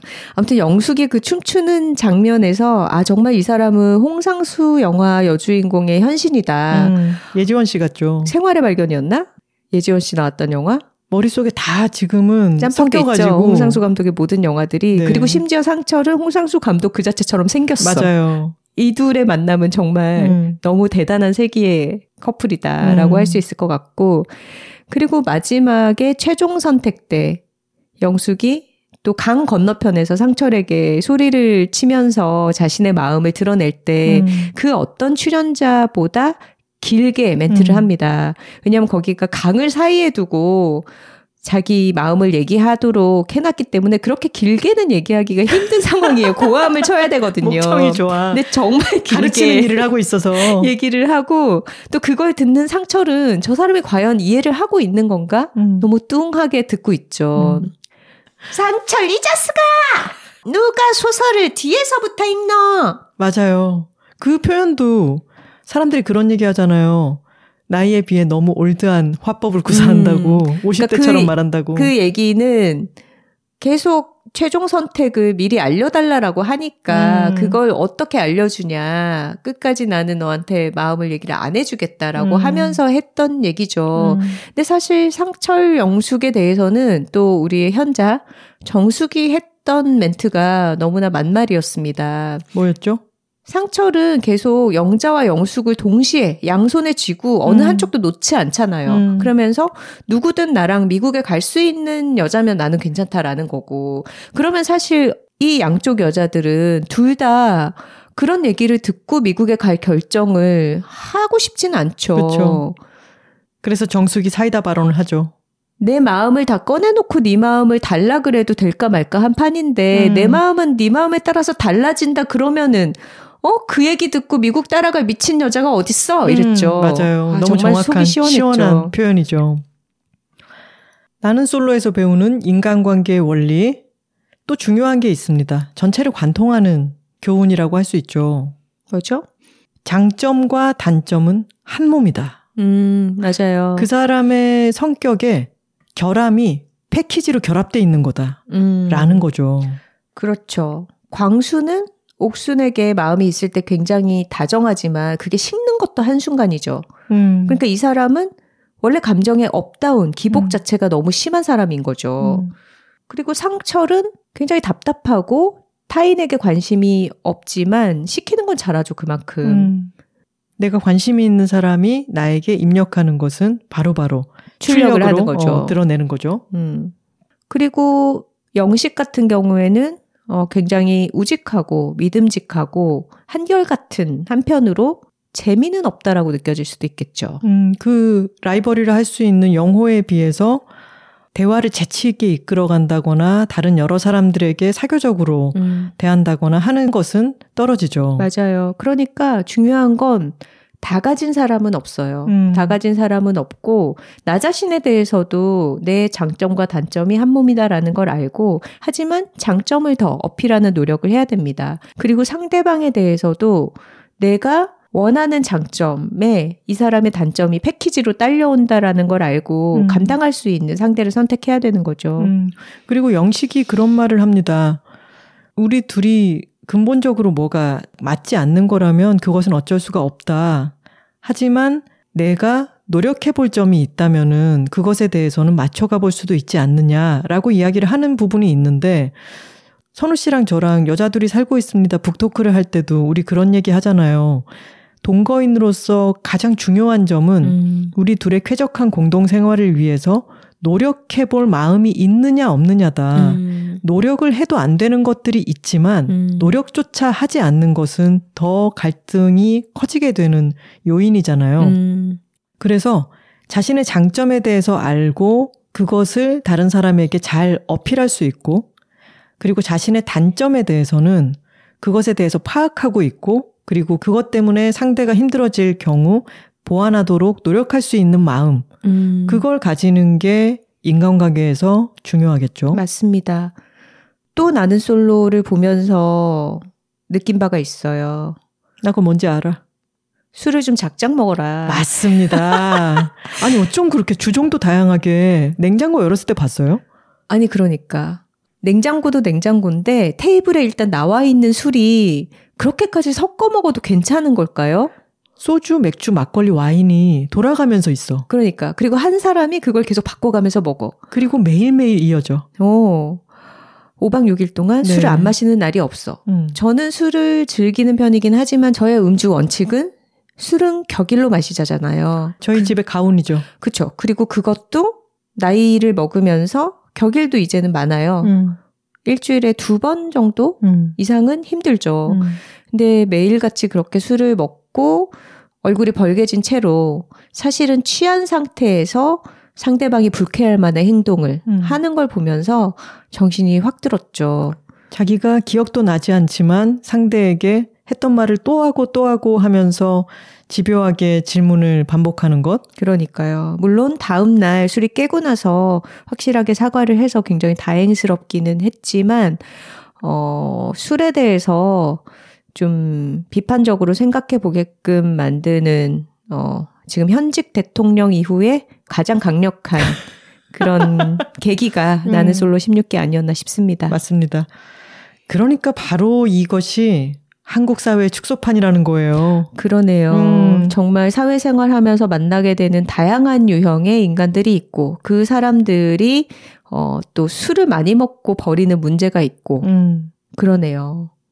또 하나 재미있는 것이 이 프로그램이 종영하기 직전쯤에 인터넷에서 음. 그런 루머가 돌았어요. 출연자 중에 어떤 커플이 실제로 사귀어서 어, 청첩장을 돌렸대더라. 음. 그 청첩장을 그 남자 출연자의 회사 사람들이 받았대더라. 음. 이런 소문이 파다 있어요. 음. 저도 그걸 트위터에서 봤고. 근데 방송이 끝나고 나니까 그게 사실이 아닌 게 밝혀졌죠. 음. 근데 재미있는 게 나는 솔로 안에서도 출연자들이 서로 서로 잘못 전하는 그런 헛소문을 믿고 가짜 뉴스에 부안해동 해가지고 잘못된 행동들을 막 하는 모습을 우리가 봤잖아요. 음. 사실 확인을 하지 않고. 음. 그런데 이 프로그램을 보고 있는 시청자들도 똑같이 가짜 뉴스를 듣고 그거를 사실 확인을 하지 않은 채로 믿고서 퍼뜨리는 음. 그런 양상을 보이는 걸 볼 때, 아, 정말 역시 나는 솔로가 이 사회의 축소판이고. 한국 사회다. 어, 여기 출연자들이 이상한 행동을 하는 듯이 보인다고 해서 시청자들이 그렇게 욕할 수 있나? 음. 거울 아닌가? 혼연일체다. 그렇게 자기 자신을 돌아보자. 이런 생각을 했습니다. 음, 나는 솔로 16기가 어, 저희가 계속 지금 이야기를 나눈 것처럼 문제적인 인물도 많이 나오고 어처구니 없는 갈등 상황이 심화되고 너무 자기중심적이거나 부족한 부분이 있는 출연자의 어떤 부분이 부각되어서 욕하는 사람도 많고 그에 또 격앙해가지고 가짜뉴스를 퍼뜨리고 믿는 그런 경향도 보이지만 저희는 맨 처음 두 작가님들이 저희에게 말씀해 주신 게 맞다고 생각해요. 인류학적 관점에서 다양한 인간 군상을 관찰할 수 있고, 음. 그리고 그 인간 군상 속에서의 매력이 작동하는 방식이나 아니면 불화가 걷잡을 수 없이 커지는 방식이나 음. 그것을 해결하는 방식 같은 걸 관찰하면서 자기 반성도 하게 되고, 음. 인간 전반에 대해서 흥미로운 관찰을 많이 할 수 있어서 그렇죠. 보기에 따라서 매우 유익한 프로그램이기도 한 것 같습니다. 음, 어떤 사람의 장점이 또 저 사람의 한계이구나. 음. 어떤 사람의 단점이 또 그 사람을 매력적으로 만드는 부분과 통하는구나. 음. 이런 것도 발견하고요. 그거는 우리가 살면서 여러 사람을 만나고 뭐 연애를 하기도 하고 같이 협업을 하거나 갈등이 생기고 그것을 다시 풀기도 하는 여러 경험을 하면은 쌓아가게 되는 거지만 음. 이것을 다시 한번 압축적인 이 연애 프로그램으로 보여주니까 음. 더 명확하게 들어오는 것 같아요. 음, 아주 집약적인 간접 체험이죠. 음. 이렇게 나는 솔로 16기에서 배우는 인간관계의 원리들을 짚어봤습니다. 음. 얘기가 길었으니까 한번 요약하고 마무리해볼까요? 네. 남 얘기하지 마라. 그러니까 남 얘기를 옮기지도 말고 음. 오지랖을 부리지도 마라. 음. 사과는 확실하게 하자. 자신을 중심에 놓고 남을 너무 신경 쓰지 말자. 음. 그리고 먼저 공감부터 하자. 매력은 여유에서 비롯된다. 나나 잘하자. 여유가 과하면 자만심으로 이어진다. 장점과 단점은 한 몸이다. 술은 작작 마시자. 집신도 제 짝이 있다. 이건 아닌가? 맞아요. 너무 많이 느꼈어요. 음식으로 마음을 전할 때는 김밥에 계란말이를 추천. 그리고 결론적으로는 12명이 있으면 인격적으로 성숙한 사람은 한 두어 명 있다 정도로 생각하고, 음. 그리고 우리는 그 나머지일 확률이 높으니까 자신을 돌아보고 음. 노력하자. 음. 나나 잘하자네요. 아무튼 굉장한 프로그램이었습니다. 나는 솔로 16기. 음. 시애틀의 허파 디비지는 밤. 이제 끝났네요. 여둘 애드 시간입니다. 네, 이번 여둘 애드는 작년에도 저희가 소개했던 행사입니다. 선우 씨 요즘 마포구가 어떤 시기인지 아시죠? 새우젓 축제 중이지 않나요? 네, 마포네루, 마포네루래. 마포나루 새우젓 축제가 한창인 기간입니다. 어, 새우젓 축제와 더불어서 맞아요. 마포구에서 열리는 정말 중요한 행사가 있습니다. 맞습니다. 서울 동물 영화제입니다. 아, 이게 아이러니하네요. 새우로 젓갈을 담그는 축제와 함께 음. 마포 동물영화제를 소개하려니. 음. 여튼 여러분들 제철 팟캐스트를 제철에 들으시면은 음. 굉장한 특전이 따라오기도 하는 거 아시죠? 그럼요. 이번 여두레드에는 서울 동물영화제 티켓이 걸려 있습니다. 네, 저희가 64화 자연 관찰을 시작해 봅시다. 편에서 강력 추천했던 영화 다큐멘터리 수라도 이번 2023년 서울 동물영화제에서 상영이 되고요. 그동안 이 영화 상영관이 좀 없어서 보기 힘들었다 하시던 톡토로들을 초대할 수 있게 됐습니다. 맞습니다. 저희가 여드레드 앞부분의 이벤트부터 말씀드리는 것은 듣다가 잠시 멈춰놓고 일이 바빠서 못 들으신 분들이 아, 응모를 놓쳤어요. 이렇게 음. 안타까워 하실 때가 있기 때문입니다. 맞습니다. 메가박스 홍대 1관에서 어, 10월 21일 토요일 12시 10분 수라 상영이 있고요. 이 영화 상영을 마치고는 황용 감독의 GV도 예정되어 있다고 합니다. 네. 저희의 인스타그램 계정으로 게시물을 올려놓을 테니까요. 안내에 따라서 어, 댓글로 서울 동물영화제에 대한 어떤 기대와 응원의 한 말씀 또는 여둘톡에 대한 애정 고백 여둘톡에 대한 애정 고백은 선택 서울 동물영화제에 대한 기대평은 필수 그리고 수라에 대해서 어떤 보고 싶은 마음을 언급을 해주셔도 좋겠죠. 그렇게 댓글을 달아주시면 톡토로들 다섯 분께 영화 티켓 두 매씩 해서 총 10장을 드리도록 하겠습니다. 음, 저희는 지난 5회 서울동물영화제에 이어서 제6회 서울동물영화제에 광고가 이렇게 들어온 것이 일단 반가웠는데요. 이번에 영화제에서 상영되는 많은 영화들을 저희가 아직 보지 못한 채 왜냐하면 영화제가 시작된다는 걸 저희는 광고를 해야 되니까 음. 트레일러를 본 정도에서 소개를 드려야 한다고 생각했었는데 음. 마침 저희가 너무 좋게 봤던 음. 수라가 GV까지 합쳐져서 이렇게 저희가 티켓 이벤트를 할 수도 있게 마련되어 있어서 너무 반가웠습니다. 음, 게다가 톡토로들이 상영관이 점점 줄어서 보기가 힘들다라고 얘기를 하셨기 때문에 이번 기회에 와서 많이 보셨으면 좋겠습니다. 음. 저희 두 진행자의 인스타그램 계정. 저는 인스타그램 비스트롱 나오고요. B E S T R O N G N O W 하나 씨는 김톨콩입니다. K-I-M T-O L L K-O-N-G. K-O-N-G. 어, 내, 내 아이디도 이렇게 몰라. 네, 그래서 도와줬어요, 제가. 네, 저희 둘이, 어, 같이 공동 게시물로 해서 영화제에 대한 안내를 포스팅을 해 놓을 거니까요. 여기에 댓글로 참여하시면 되겠습니다. 당첨되신 분들께는 DM으로 개별 연락 드리도록 하겠습니다. 그러니 DM을 꼭 확인을 해 주셔야 됩니다. 응모 후에는. 네. 서울동물영화제는 10월 19일 목요일에 시작해서요. 10월 23일 월요일까지 계속됩니다. 네. 올해 테마가 있죠. 올해 주제가 뭔가요, 하나씩? 동물의 집은 어디인가입니다. 음, 이 제목이 많은 생각을 하게 하죠. 맞습니다. 저는 상영작들에 대한 소개를 훑어보다 보니까 어, 올해의 개막작이 너무 음. 눈에 들어오더라고요. 맞아요. 니카를 찾아서라는 제목의 다큐멘터리고요.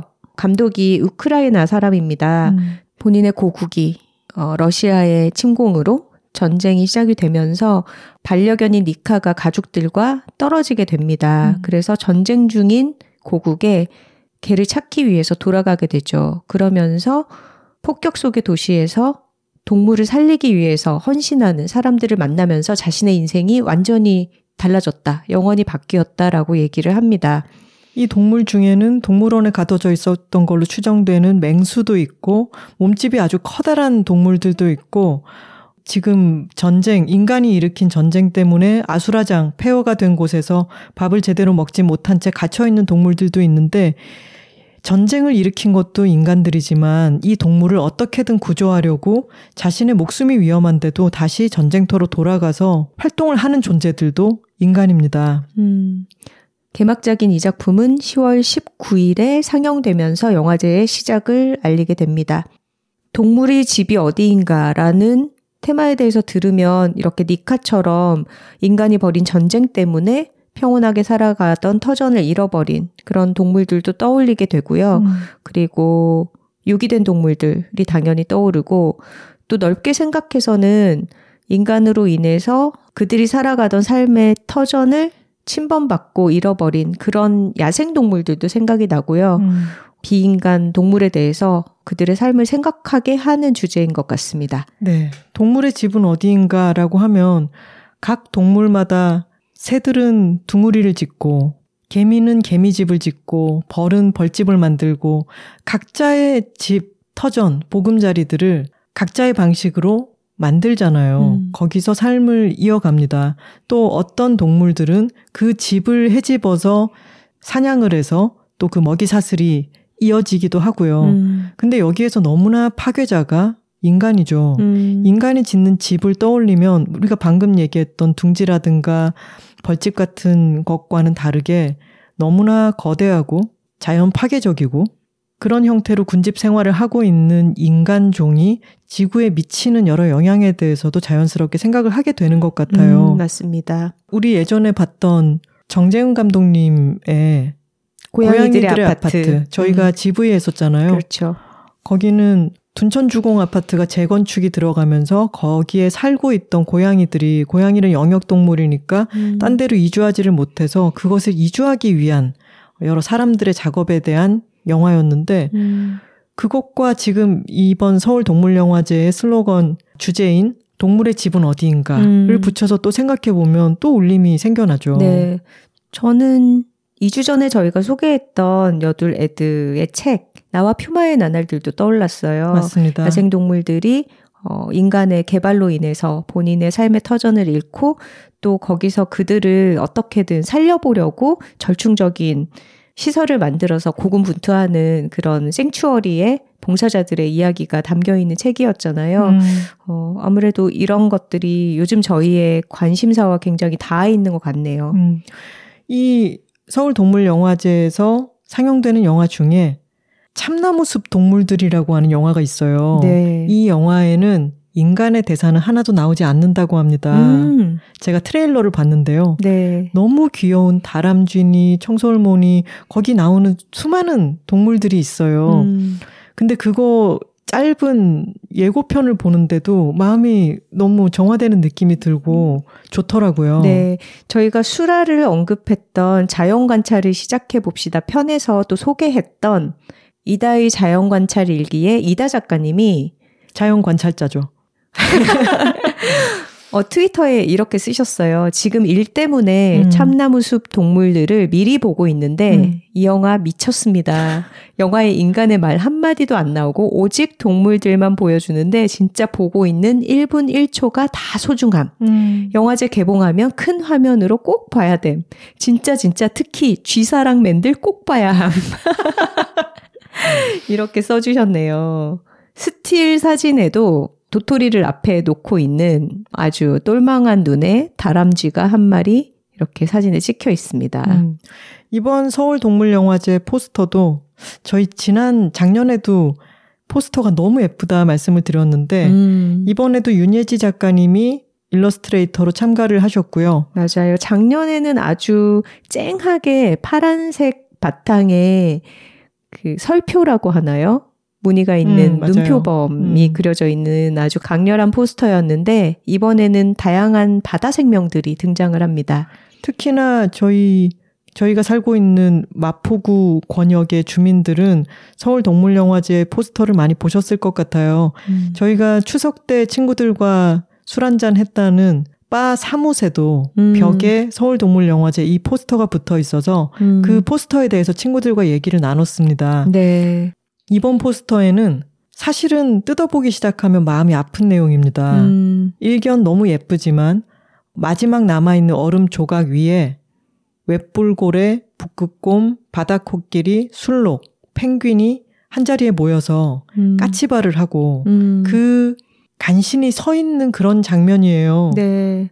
이들이 발을 디딘 곳이 점점 좁아드는 음. 그런 이미지를 표현하고 있죠. 네. 윤예지 작가님의 인스타그램에서 이 작업을 하시면서 쓰신 글을 보았는데 그냥 보기에는 코믹하고 귀엽게 보이잖아요. 음. 지금은 아주 위기 상황이지만 음. 이 동물들의 뒤쪽으로 해가 이렇게 수평선에 걸려 있는데 음. 이것은 저무는 중일까요? 아니면 떠오르는 중일까요? 라고 음. 하는 질문을 하시면서 네. 이 동물들이 곧 캄캄한 밤을 마주하게 될까요? 아니면 새로운 아침을 마주하게 될까요? 그러면서 너무 지금 늦었다고 생각하는 사람들도 있지만 음. 이 얼음산의 한쪽 편에는 툰드라에 자란다는 음. 북극 황새풀이 자라나고 있습니다. 음. 우리가 이런 희망을 놓치지 않고 그리고 지금 이런 기후 위기와 환경에 대해서 함께 이야기할 수 있는 사람들을 서로 대면하고 음. 함께 같은 영화를 보고 같이 이야기를 나눌 수 있다면은 우리는 희망의 크기를 조금은 더 음. 키우고 저것이 지는 해가 아니라 뜨는 해로 바라볼 수 있게도 되겠죠. 맞아요. 이미 늦었다고 해서 아무것도 하지 않기보다는 뭔가 하면서 어, 절망의 시간을 조금이라도 유예하는 게 인간으로서 할 수 있는 역할이겠죠. 음.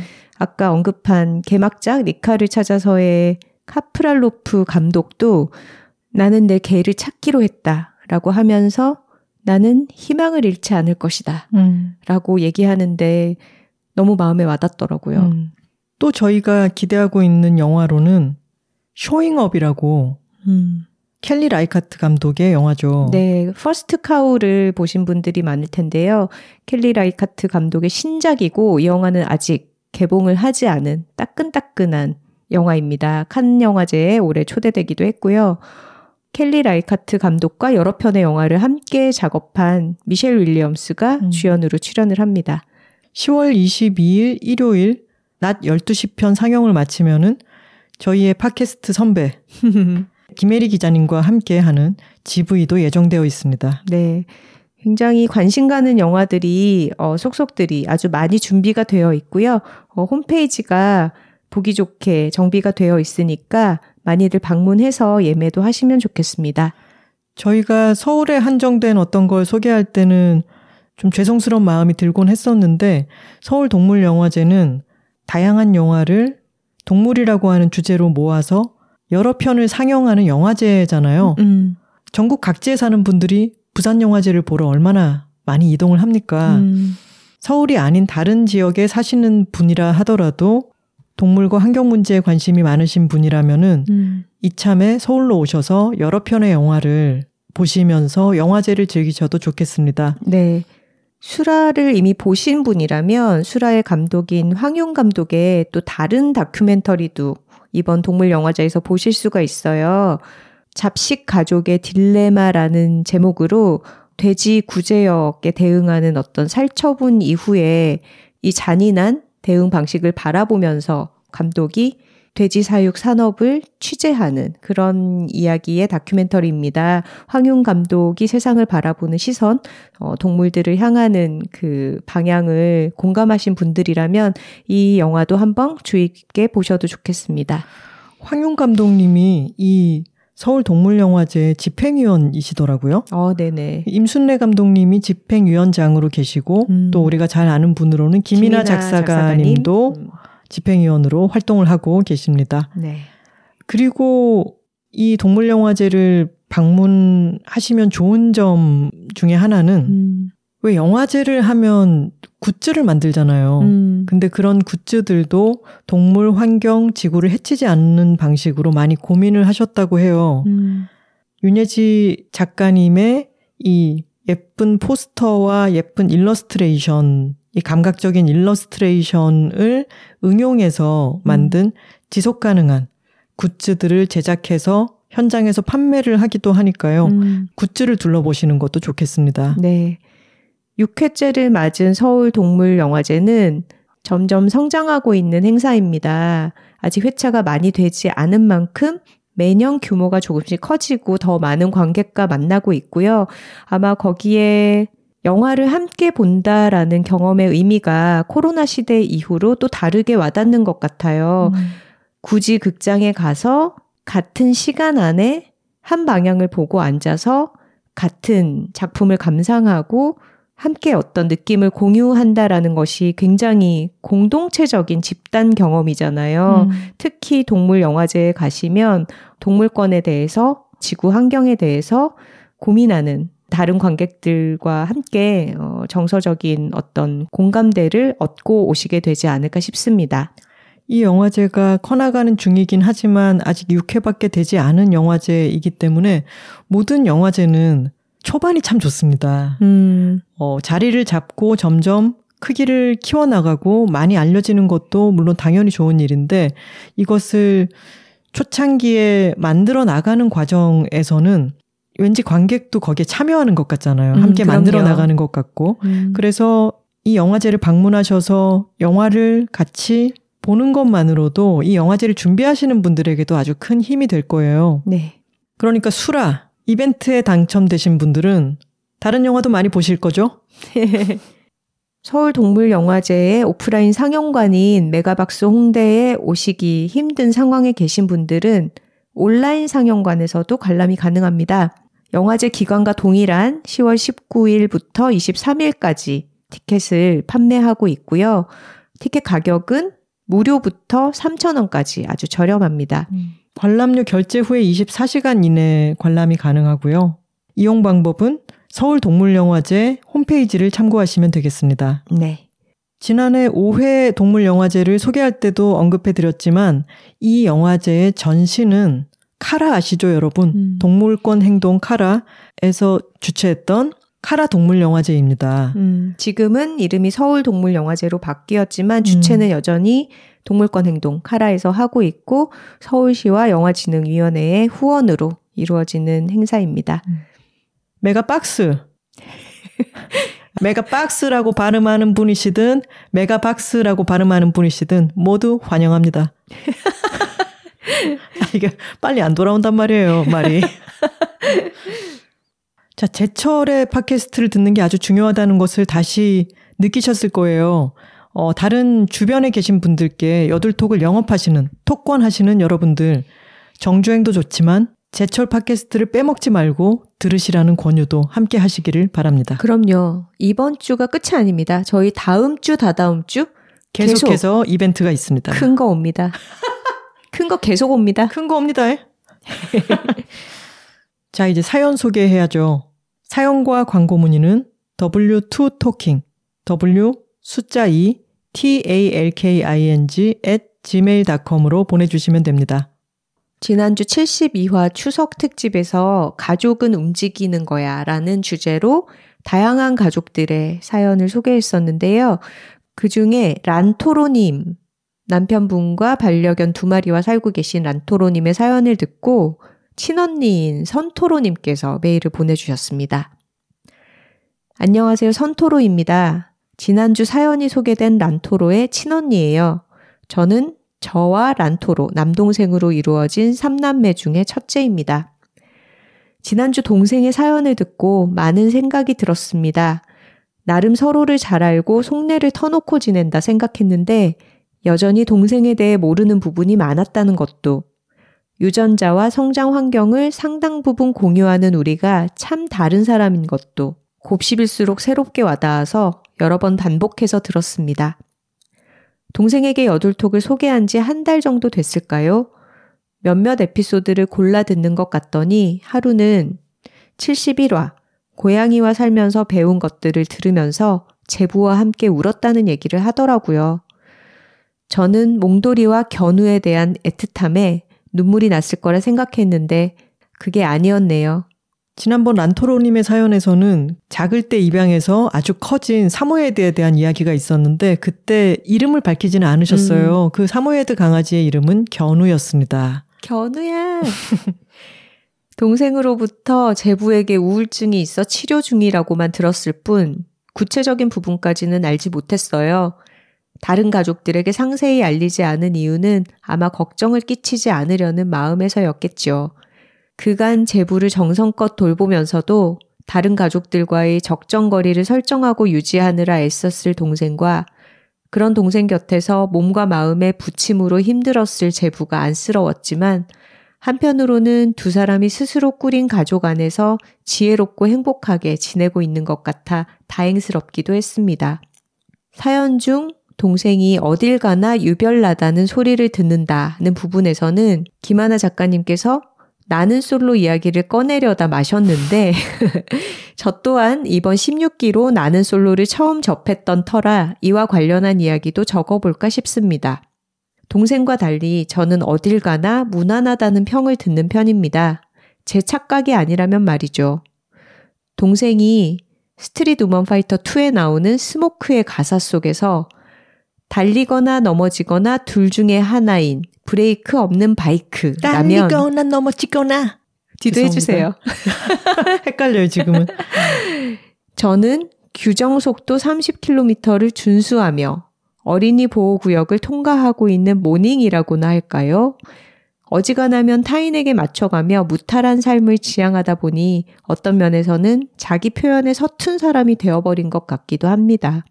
그런 제 눈에 솔로 나라는 도통 이해되지 않는 사람들로 가득 찬 곳이었습니다. 아무리 가명으로 출연한다 한들 방송에서 저렇게까지 가감 없이 속마음을 드러내다니. 처음 만난 사람들 사이에 저런 말과 행동이 오간다니. 이게 말이 되나 싶고 회차가 거듭될수록 저 사람 좀 이상하다. 저 사람도 이상하네? 아니, 저 사람은 또 왜 저래? 하면서 고개를 절레절레 내젓기도 했습니다. 그러다 문득, 만일 내가 출연자였다면? 하는 생각이 들더라고요. 저 역시 삶의 어떤 순간에는 경솔하고, 오만하고, 비겁하고, 무례한 사람이었을 테고, 그런 모습이 방송에 담기지 않으리라는 보장은 없겠다.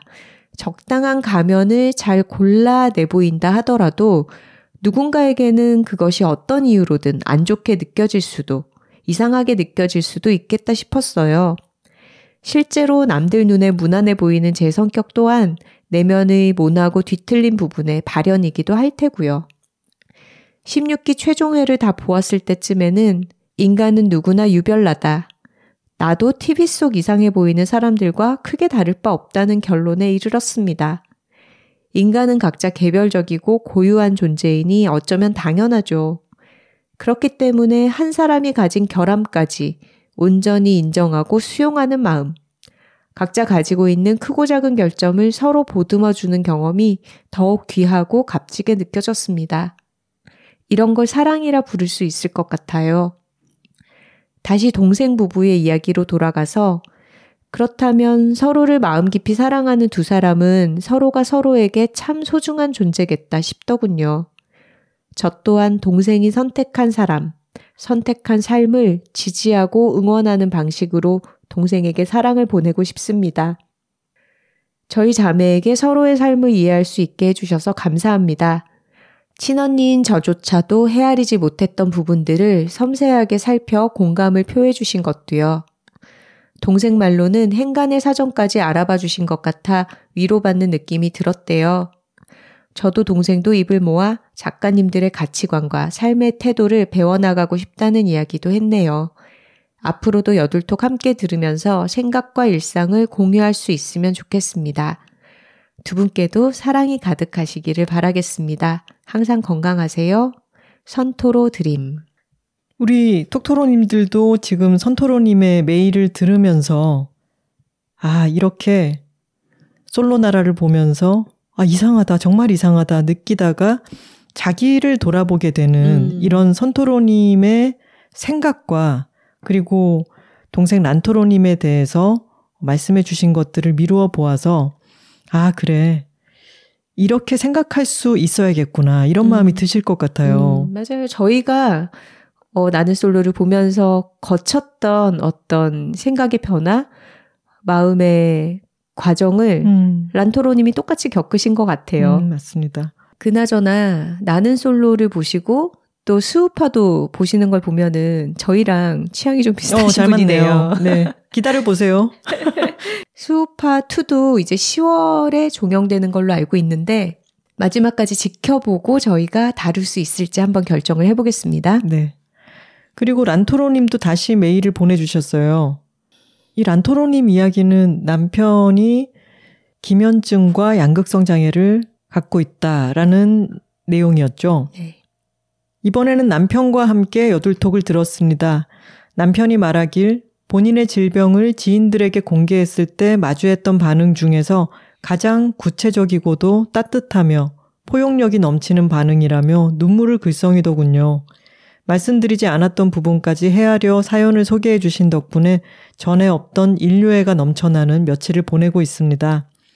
다만 사연을 들으면서 한 가지 마음에 걸리는 부분이 있어서 이렇게 다시 메일을 보냅니다. 남편과 제가 결혼 전에 자녀를 낳지 않기로 결정했다고 말씀드렸는데 가족력이 강한 질병에 대한 차별적인 관념이 거기 녹아 있다는 생각이 들었습니다. 비록 제가 쓴 글이었지만 그 부분은 경솔했다고 생각합니다.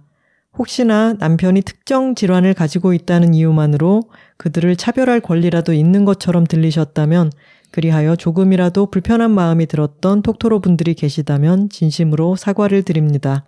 저희 두 사람 모두 남편과 동일한 병을 가진 사람 모두가 응당 그래야만 한다고 생각하는 것은 아닙니다. 남편의 질병뿐 아니라 유전될 가능성이 있는 이 세상의 모든 질환에 대해서도 그것이 자녀에게 나타날 가능성 때문에 출산을 재고해야 한다고 생각하지 않습니다. 그것은 어디까지나 개인이 판단할 영역이고 각자 삶의 우선순위에 따라 결정될 수 있는 부분이라고 생각합니다. 분명 저희와 비슷한 상황에서 아이를 낳아 키우는 톡토로도 계실 텐데 라는 데까지 생각이 미치니 아찔해졌습니다. 이어서 이 란토로님 부부께서 음. 아이를 낳았을 경우에 매우 크게 우려했던 여러 부분에 대해서 상세하게 말씀을 해주셨어요. 음. 저희도 읽으면서 납득이 되었습니다. 네. 사실 저희가 이 사연을 소개하면서 좀 짚었으면 좋았을 부분인데, 음. 어, 이야기를 이어가느라 좀 놓치고 지나간 부분이기도 해요. 음. 이거를 어, 당사자가 다시 한번 꺼내서 언급을 해주셔서 저희도 감사를 드립니다. 장애를 가지고 있거나 질병을 가지고 있거나 빈곤한 사람들도 자녀를 낳아서 양육할 수 있죠. 음. 그것을 스스로의 결정으로 할 수 있습니다. 그런데 우리 사회가 그런 어려움을 갖고 있는 사람들을 충분히 어떤 복지제도로 뒷받침을 못 해주고 각자 도생의 세상이 되다 보니까 마치 아주 검증된 윤택한 환경에 있는 사람들만 음. 아이를 낳아서 키울 수 있는 것처럼 여겨지는 분위기가 팽배하죠. 음. 그것은 굉장히 사회적인 문제라고 생각합니다. 음, 맞습니다. 란토로님이 이어서 어, 선우 씨가 그런 얘기 했잖아요. 사모예드 아기 유기한 그 사람 천벌받아야 된다고. 음. 근데 이런 사연을 말씀해 주셨어요. 이 사모예드의 이름은 견우라고 앞서 말씀을 드렸죠. 사실은 견우의 전 반려인이 무슨 사유에서인지 갑작스레 법정 구속이 되는 바람에 견우가 유기되었어요. 음. 말하자면 벌을 받느라 어쩔 수 없이 유기한 셈이었는데 믿거나 말거나 구속되면서 견우를 꼭 좋은 집에 입양 보내달라고 지인에게 신신당부했다고 합니다. 선천벌 후 유기랄까요? 참 여기서 우리가 인간이 복잡한 존재라는 걸 또 한번 확인하게 되죠. 네. 구속이 되지만 적극적으로 유기를 한 건 아니고 마치 무단 횡단을 하다가 쓰레기를 줍는 음. 것처럼 이 말이 너무 재밌지 않나요? 선천벌 후 유기. 음. 어느 쪽이든 키우던 개를 유기하는 것 몹시 천벌받아야 하는 행위입니다. 해주시면서 어, 사진을 굉장히 많이 보내주셨어요. 음. 아이들의 귀여운 사진 고맙습니다. 자매가 이렇게 같이 여둘톡을 듣고 또 직접 할 수 없는 이야기도 음. 이렇게 사연으로 서로 소통을 하신다는 게 자매가 없는 저희로서는 또 참 부럽습니다. 음. 지난화 추석 특집 사연에 처음으로 소개되셨던 포문을 열었던 네 대밤구 톡토로님도 댓글을 남겨주셨습니다. 음. 세상에 이게 무슨 일인가요? 추석 이후에 회사 일로 바빠서 강제 디지털 디톡스를 가지다가 휴일에 운동하면서 뒤늦게 들었는데 제 사연이 소개되다니요. 심지어 첫 사연이라니요. 이래서 제때제때 미루지 말고 들어야 하는 건데 말입니다. 그 와중에 작가님들이 저 대신 화내주고 위로해주시니 왜 또 울컥하는지 벼랑간 덤벨 들다가 사연 있는 여자 됐어요, 저. 차마 다 못 쓴 이야기를 풀어보자면 저는 만나이 표기법 이후 엄연히 26살입니다. 가족들과 있을 때도 26살이라고 이야기를 했는데 본인들은 복잡해서 싫다며 그냥 27살 하라고 했지만요. 그래야 늙었다고 가스라이팅 할 때 더 좋으니까요. 이런 것도 참 문제네요. 뭔가 세상이 바뀌어서 그것에 대해서 친절하게 알려줘도 음. 나는 복잡하니까 받아들이기 싫다. 음. 이런 것도 나이 든 어른들의 문제적인 행동이네요. 음. 그리고 떠나기 전에 할머니께 미리 챙겨뒀던 용돈을 드렸어요. 준비할 땐 설레기도 했지만 솔직히 마지막까지 망설였어요. 그래도 앞으로 안 올 손녀가 직접 드리는 마지막 용돈이라 생각하고 드렸더니 일찍 간다고 투덜거리시다가도 좋아하시더라고요. 사실 할머니가 글을 잘 모르셔서 편지 대신에 제 사진과 하트를 그린 엽서도 준비했었는데 그건 드리지 않았어요. 드릴 걸 그랬나 싶지만 또 안 드리길 잘했다 싶어요. 그리고 부모님과의 관계는 조금씩 바꿔가고 있어요. 최근 크게 싸우시고 저는 또 중재자 역할을 하던 중 저도 너무 지치더라고요. 그래서 부모님께 나는 이제 당신들 관계에 상관하지 않겠노라고. 부부 사이니 둘이 결정하고 나에게 말만 해달라고. 나는 그저 자식으로 지지하기만 하겠다고 분명하게 제 의사를 밝혔습니다. 서운해 하셨지만 긴 대화 끝에 이해해 주셨어요. 물론 그 대화도 엄마, 아빠 따로 했지요. 아마 앞으로도 쉽지 않겠지만 그래도 해보려 합니다. 저에게는 두 작가님의 응원과 톡토로십이 있으니까요. 사연 소개해 주셔서 감사하고 또 애정합니다. 라고 댓글을 써주셨습니다. 아, 대방구 톡토로님 다시 댓글 달아주셔서 정말 고맙습니다. 저희도 음. 궁금했거든요. 음, 맞아요. 근데 참, 대방구 톡토로님의 이야기를 들을수록, 어, 사실 굉장히 마음이 곱고 예쁜 분인데, 이 할머니가 사랑을 충분히 받아주지 않는 바람에 서로의 관계가 이렇게 틀어진다는 게 할머니가 너무 안타깝네요. 근데 또 행간에서 짐작할 수 있는 부분은 할머니께서 글을 잘 모르신다고 음.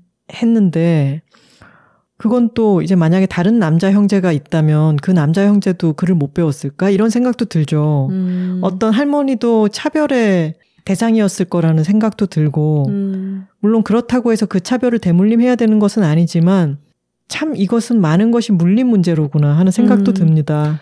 맞아요. 그리고 부모님과의 관계가 조금씩 바뀌고 있다. 의사 표현을 하신 것 잘하셨다고 말씀드리고 싶고, 근데 여기서 서운해 하셨지만 긴 대화 끝에 이해해 주셨어요. 라고 하셨는데, 어, 부모님의 이해는 사실 중요하지 않습니다. 음. 대방구 톡토로님께서 어떻게 살겠다고 결정을 하셨다면은 지금까지 하실 만큼 했기 때문에 부모님이 이해하지 못하시더라도 통보하고 밀고 나가셔야 됩니다. 음. 저희는 계속해서 응원하겠습니다. 네.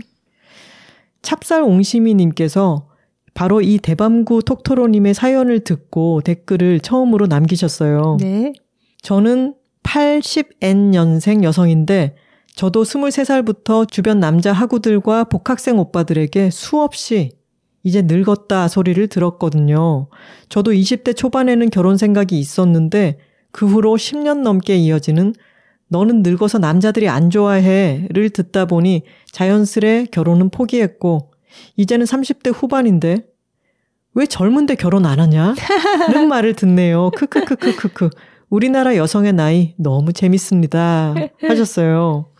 그 나는 솔로에서도 남자들은 평균 나이가 38점 몇 세고 음. 여자들은 32점 몇 세인가 31점 음. 몇 세인가 그랬어요.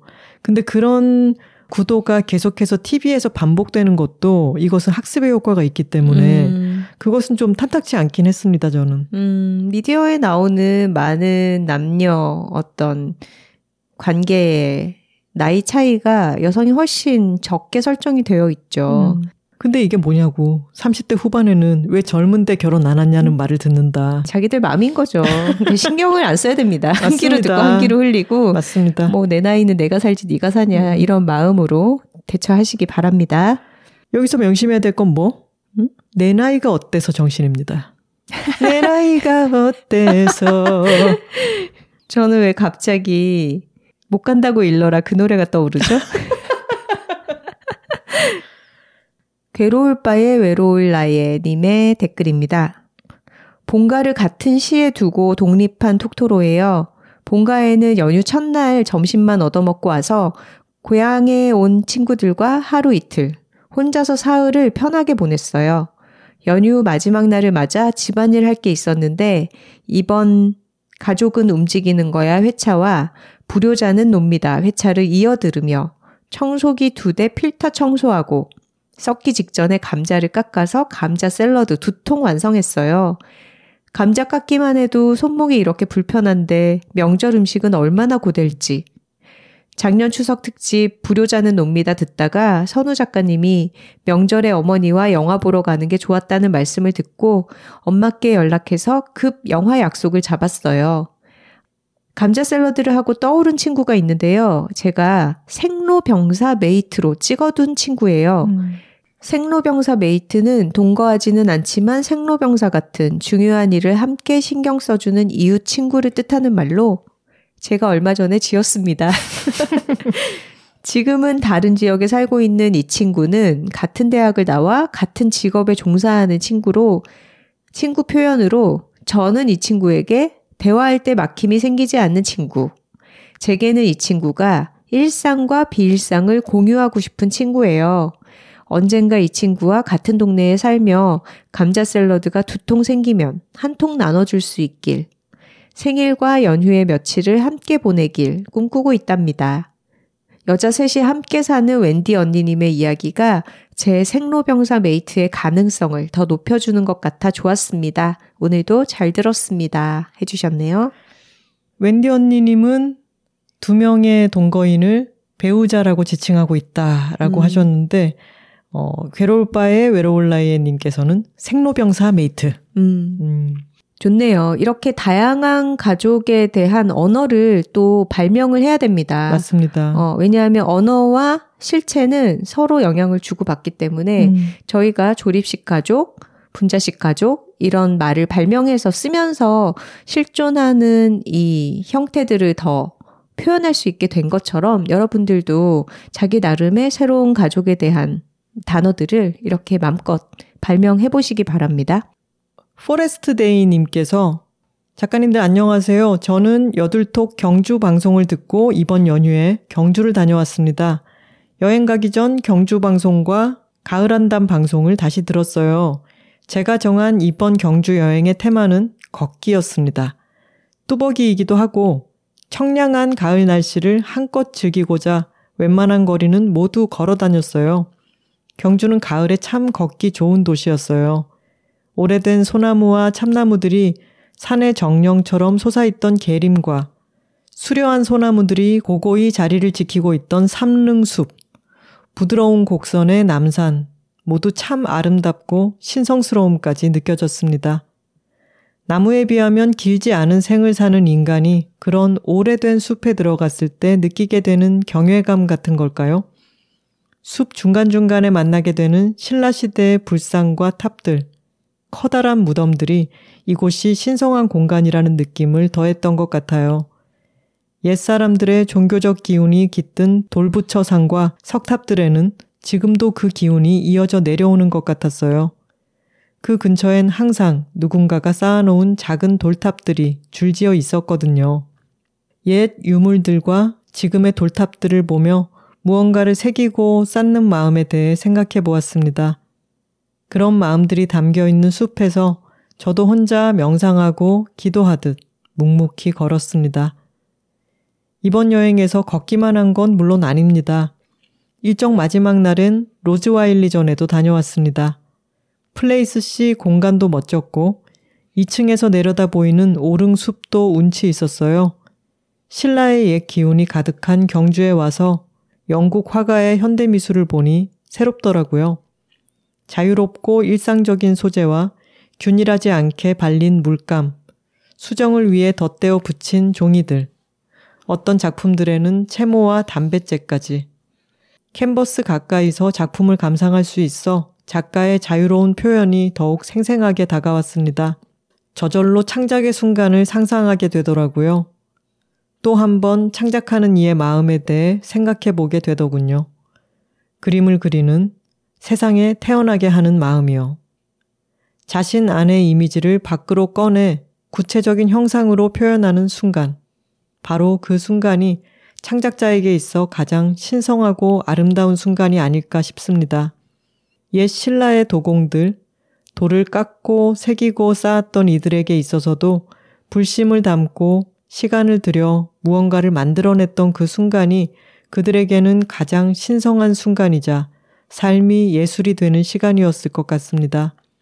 신라의 유물과 로즈 와일리의 작품 사이에는 굉장한 거리가 있겠지만 그 둘을 같은 공간, 비슷한 시간대에 연이어 보게 된 저에게는 둘을 엮고 싶은 마음이 들었던 건가 봐요. 여튼 신라의 기운도 영국 할머니의 그림도 지금 여기에 저에게까지 닿아서 저도 제 안에 바람이든 반짝이던 일상과 이미지든 밖으로 꺼내어 놓아보고 싶다는 생각이 들었습니다. 그 시작으로 여둘톡 댓글에 글로나마 경주 여행 소감을 남겨보고 싶었어요. 좋은 곳, 좋은 전시 소개로 저를 다른 곳으로 이끌어 주셔서 감사합니다. 가을은 직립보행의 계절이란 걸 일깨워 주신 것도요. 작가님들이 글로 말로 일상을 보여주셔서 제 일상도 덕분에 좀 더 넓어지는 기분입니다. 두 작가님들, 톡토로 분들의 평온하고 따스한 가을날을 바라며 글을 마칩니다. 라고 하시면서, 어, 아주 청명한 가을 경주의 사진도 같이 첨부를 해주셨네요. 네, 덕분에 저희도 다시 경주 여행을 간 것처럼 아주 생생한 여행기 잘 들었습니다. 이 댓글을 시작으로 다음에도 종종 이렇게 멋진 댓글 남겨주시면 좋겠습니다. 네. 포레스트 데이 님도 다녀오신 플레이스 C의 로즈와일리 전시가 어, 너무 좋은 반응을 얻어서 한 달 연장됐다고 해요. 음. 그래서 11월 5일까지 전시가 진행된다고 하니까요. 여둘톡에 소개된 걸 들으시고, 아, 시기가 맞지 않아서 놓쳤다 싶으셨던 분들은 아직 시간이 있습니다. 11월 초까지 가을날의 경주로 여행을 다녀오셔도 좋겠습니다. 홀린님께서 듣다가 댓글을 다셨나 봐요. 아, 아직 듣고 있는데, 크크크크, M자 탈모, 내장지방, 배나옴, 고혈압 품평에 듣다가 너무 웃기고 통쾌해서 댓글 창 켭니다. 속이 다 시원하네요. 이렇게 댓글을 달아주셨습니다. 네. 동키톡토로님께서는요, 대한민국 대표 팟캐스트 운영자님들, 아, 크크크. 그렇죠, 그렇죠. 에헴, 그렇죠. 하면서 정상성이라는 틀을 지키지 않는다고 인정받지 못하거나 무슨 동물이 가족이냐는 비아냥거림에 상처받는 우리들을 위로하기에 충분히 훈훈하고 기분 좋아지는 내용이었습니다. 한가위도 끝나고 연휴도 끝났지만 긴 휴일 끝에 오는 섭섭함이 근처에도 못 오도록 해주신 이번 회차도 최고였습니다. 고맙습니다. 하셨네요. 음. 키디톡토로님께서 고슴도치 집사인데 흔치 않은 반려동물이라 이야기가 나온 게 너무 반가웠어요. 원래 애플 팟캐스트에서 듣다가 댓글에 고양이들 사진이 많다 하여 너무 질투나는 바람에 팟빵을 깔았네요. 다들 사랑하는 아이들과 평안한 날들 보내시길 바라요. 작가님들 늘 응원합니다. 하셨습니다. 고양이들 사진 많이 보셨나요? 여러분들은 팟빵 댓글로 달린 고양이 사진들만 보고 계시죠? 저희는 굉장한 메일을 받았습니다. 아, 정말, 어, 뭐랄까, 기승전결, 이 서사가 너무나 음. 뚜렷한 아, 손에 땀을 쥐게 하는 그런 이메일이 하나 도착을 했습니다. 제목부터 사람을 훅 끌어당기죠. 고양이 싫다던 아빠. 그 끝은 이러합니다. 지난해에 제가 말씀드렸죠. 저의 최애 컨텐츠는 고양이 싫다던, 강아지 싫다던으로 검색해서 나오는 컨텐츠들이라고요. 그 끝판왕입니다. 안녕하세요, 작가님들. 찜콩 토로입니다. 고양이 싫다던 아빠. 웃음. 작가님들 이야기 들으면서 저희 부모님 생각이 났어요. 강아지 고양이를 애지중지하며 살아가고 있는 두 딸이 있는 아빠는 저희를 이해할 수 없다고 하시며 아이들이 없는 것처럼 행동하곤 하셨어요. 그래도 구박을 안 하는 게 어디냐 했었죠. 그러던 어느 날 출산이 임박한 동네 고양이 하나가 부모님 댁 현관 앞 데크에서 힘들어하는 모습을 발견하신 거예요. 이 메일에는 중간중간 마치 블로그 포스팅처럼 사진이 적절하게 들어가 있거든요. 이 첫 사진에 보면은 아, 정말 당장이라도 음. 아기를 출산할 것처럼 배가 부른 고양이가 누워 있습니다, 데크에. 네, 고등어라고 불리는 등에 무늬가 있는 배 쪽은 흰 고양인데 배가 빵빵하고 지금 힘들어하는 모습이기는 하겠지만 음. 이거 약간 점지한 거예요. 내가 여기서 나와도 되겠느냐? 음. 네가 우리 애들 수발을 들 수 있겠느냐? 이런 거죠. 내가 여기서 몸을 풀겠다. 너는 받아라. 좀 그런 자신감이 느껴지는 표정입니다. 맞아요. 아무리 고양이가 싫다고 하셨던 아빠지만 만삭의 아이를 쫓아낼 순 없으셨는지 급하게 산실을 만들어 주셨고 고등어는 무사히 출산을 하게 되었어요. 자, 여기서부터 조금 의문이 있죠. 급하게 산실을 만들어 주셨는데 너무 잘 만들어 주셨어. 밑에 보면은 어 이불도 여러 개가 깔려 음. 있고 음. 딱 크기도 고양이가 안정감을 느낄 만한 문도 작게 만들고 맞습니다. 공간은 넓은데 잘 만들어 주셨어요. 고등어가 간택을 너무 잘한 거죠. 음. 제대로 찾아오셨습니다. 맞아요. 느닷없이 찾아온 고양이 손주들의 재롱 때문이었을까요? 장마철에 비 맞을까 숨숨집에 김장 비닐을 씌워둔 걸로 모자라 커다란 우산으로 비가 들이치는 것을 막아두셨다고 하더라고요. 음, 여기서 또 우산 사진이 등장합니다. 맞습니다. 장독들이 놓여 있는 가운데에 고양이의 숨숨집이 있고 그게 김장 비닐로 씌워져 있는데 지금 그 위에 고양이. 크기에 비해서 고양이 집 크기에 비해서도 터무니없이 큰, 큰 골프 우산 굉장히 큰 우산을 한 방울도 맞게 하지 맞아요. 않겠다. 씌워놨어요. 고양이는 지금 이미 표정이 늠름해져 있죠. 엄마가 외출하셨을 땐 식사 챙기기 물론 아이들 밥 잘 먹는다는 인증샷까지 가족 단톡방에 올려주시고요. 현관 앞 데크는 아이들이 쉴 수 있는 공간도 있습니다. 사진 올려주신 걸 보면은 고양이들이 일렬로 일곱 마리나 밥을 먹고 있습니다. 음, 그리고 애들이 다 굉장히 튼실해요. 그쵸? 음, 맞아요. 요즘 유행하는 양쿠리. 애들은 진작 사용하고 있었답니다. 음, 고양이들 소쿠리죠. 음, 그리고 두릅나무를 캣타워 삼아 놀이하는 부모님 댁 마당냥이들. SNS 속 아빠들처럼 어화둥둥까지는 못해도 정말 츤데레 아빠죠. 지금도 말씀으로는 고양이, 어휴, 그러시지만. 너무 앞뒤가 안 맞거든요, 지금 사진이랑. 고양이 싫다던 아빠의 끝은 집 앞 데크에 CCTV까지 설치하고 외출 시 아이들 잘 있는지 확인하는 그런 아빠가 되셨다는 겁니다. 이렇게 마당에서 돌보는 마당냥이들의 사진도 여러 장을 첨부해 주셨고요. 이 이야기의 끝은 이렇게 마무리가 되고 있네요. 각자의 일이 바쁘다고 부모님 만나러 자주 찾지 못하는 자식들보다 항상 부모님 옆에서 함께하는 이 고양이들이 현재 부모님의 가족이 아닐까 하는 생각도 들어요. 음, 하셨습니다. 음. 저희가 사진과 여러 어, 이 집에 갇혀가는 시스템을 봤을 때 분명 지금 사연 보내주신 찜콩토로님 자매보다는 고양이들에게 신경을 더 많이 쓰시고 있다. 어, 맞아요. 네. 그리고 지금은 마당냥이로 약간의 거리를 두고 돌봐주고 계시지만 이제 곧 현관문이 열릴 날도 멀지 않았다. 이런 생각이 듭니다. 안녕하세요, 작가님들, 그리고 톡토로님들. 요즘 저는 동네 공원에서 주민분들이 공동 육아하는 새 냥이들을 함께 돌보며 지내고 있습니다. 최근 길냥이 사진들이 올라오는 한 SNS 계정의 댓글에서 이런 글을 보았어요. 너희들을 알고 나서 모든 계절이 걱정이더라. 음. 저 역시 마찬가지입니다. 찌는 듯한 더위와 태풍, 소나기가 기승을 부리던 여름에도 내내 염려스러워 자주 찾아가 들여다보았는데 이제 더위보다 더 무서운 추위가 찾아오고 있잖아요. 정말 걱정입니다. 제가 어떤 걸 해줄 수 있을까요? 무엇이 가장 효과적인 도움이 될까요? 작가님 혹은 톡토로님들의 조언 부탁드립니다. 참고로 현재 냥이들 밥은 한 캣맘님께서 챙겨주고 계시고 저는 저녁마다 가서 닭가슴살 간식을 먹입니다. 이외에 추위를 이겨내는데 도움이 될 만한 방법을 알고 싶습니다.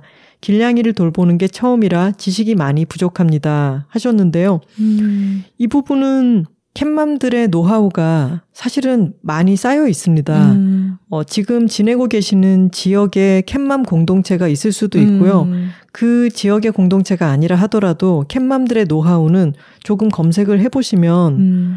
겨울에 따뜻한 핫팩을 어떻게 넣어주고 갈아줘야 되는지, 음. 겨울에 지내기 좋은 집을 또 지자체에서 제공해 주는 데도 있어요. 네, 그리고 검색하면은 사실 구매를 하는 것도 어렵지 않게 네. 길냥이 겨울집 음. 이런 검색어를 넣으면 다양한 제품이 뜨기도 하고요. 네. 근데 사실은 어 구매해서 설치하는 것보다 그것이 잘 관리될 수 있도록 음. 지역 공동체 안에서 회방하는 사람 없이 캣맘들이 같이 돌봐줄 수 있도록 유지되는 게 더 중요할 것 같은데 네. 어, 지역마다 분위기가 많이 다르기 때문에 그것을 같이 돌봐주는 분들과 조금 상의를 해보시거나 음. 어, 어디 설치하면 좋을지 좀 지혜를 모아보는 방법도 필요할 것 같습니다. 네, 맞습니다. 지금 고양이들이 지내고 있는 환경에 따라서 어떤 집을 설치했다가 그것이 또 관리가 안 돼서 뭐 미관에 방해가 되네 어쩌네 하면서 분쟁이 일어날 수도 있고 음. 상황은 다 다릅니다. 음. 저희 친구가 살고 있는 아파트의 경우에는 그 아파트에서 고양이를 탐탁치 않게 생각하는 사람도 있지만 경비 아저씨께서 얘들을 이름도 지어주고. 네, 나름대로 잘 케어를 해주고 계시고, 그 아이들은 추운 겨울날 주차장에서 얘들이 따뜻하게 날 수 있는 어떤 따뜻한 배관이 지나가는 데에서 잘 지내고 있다고 해요. 음. 그렇게 각 지역마다 고양이의 환경과 조건은 다 다르기 때문에 이렇게 어, 보편적으로 물어보시는 것보다는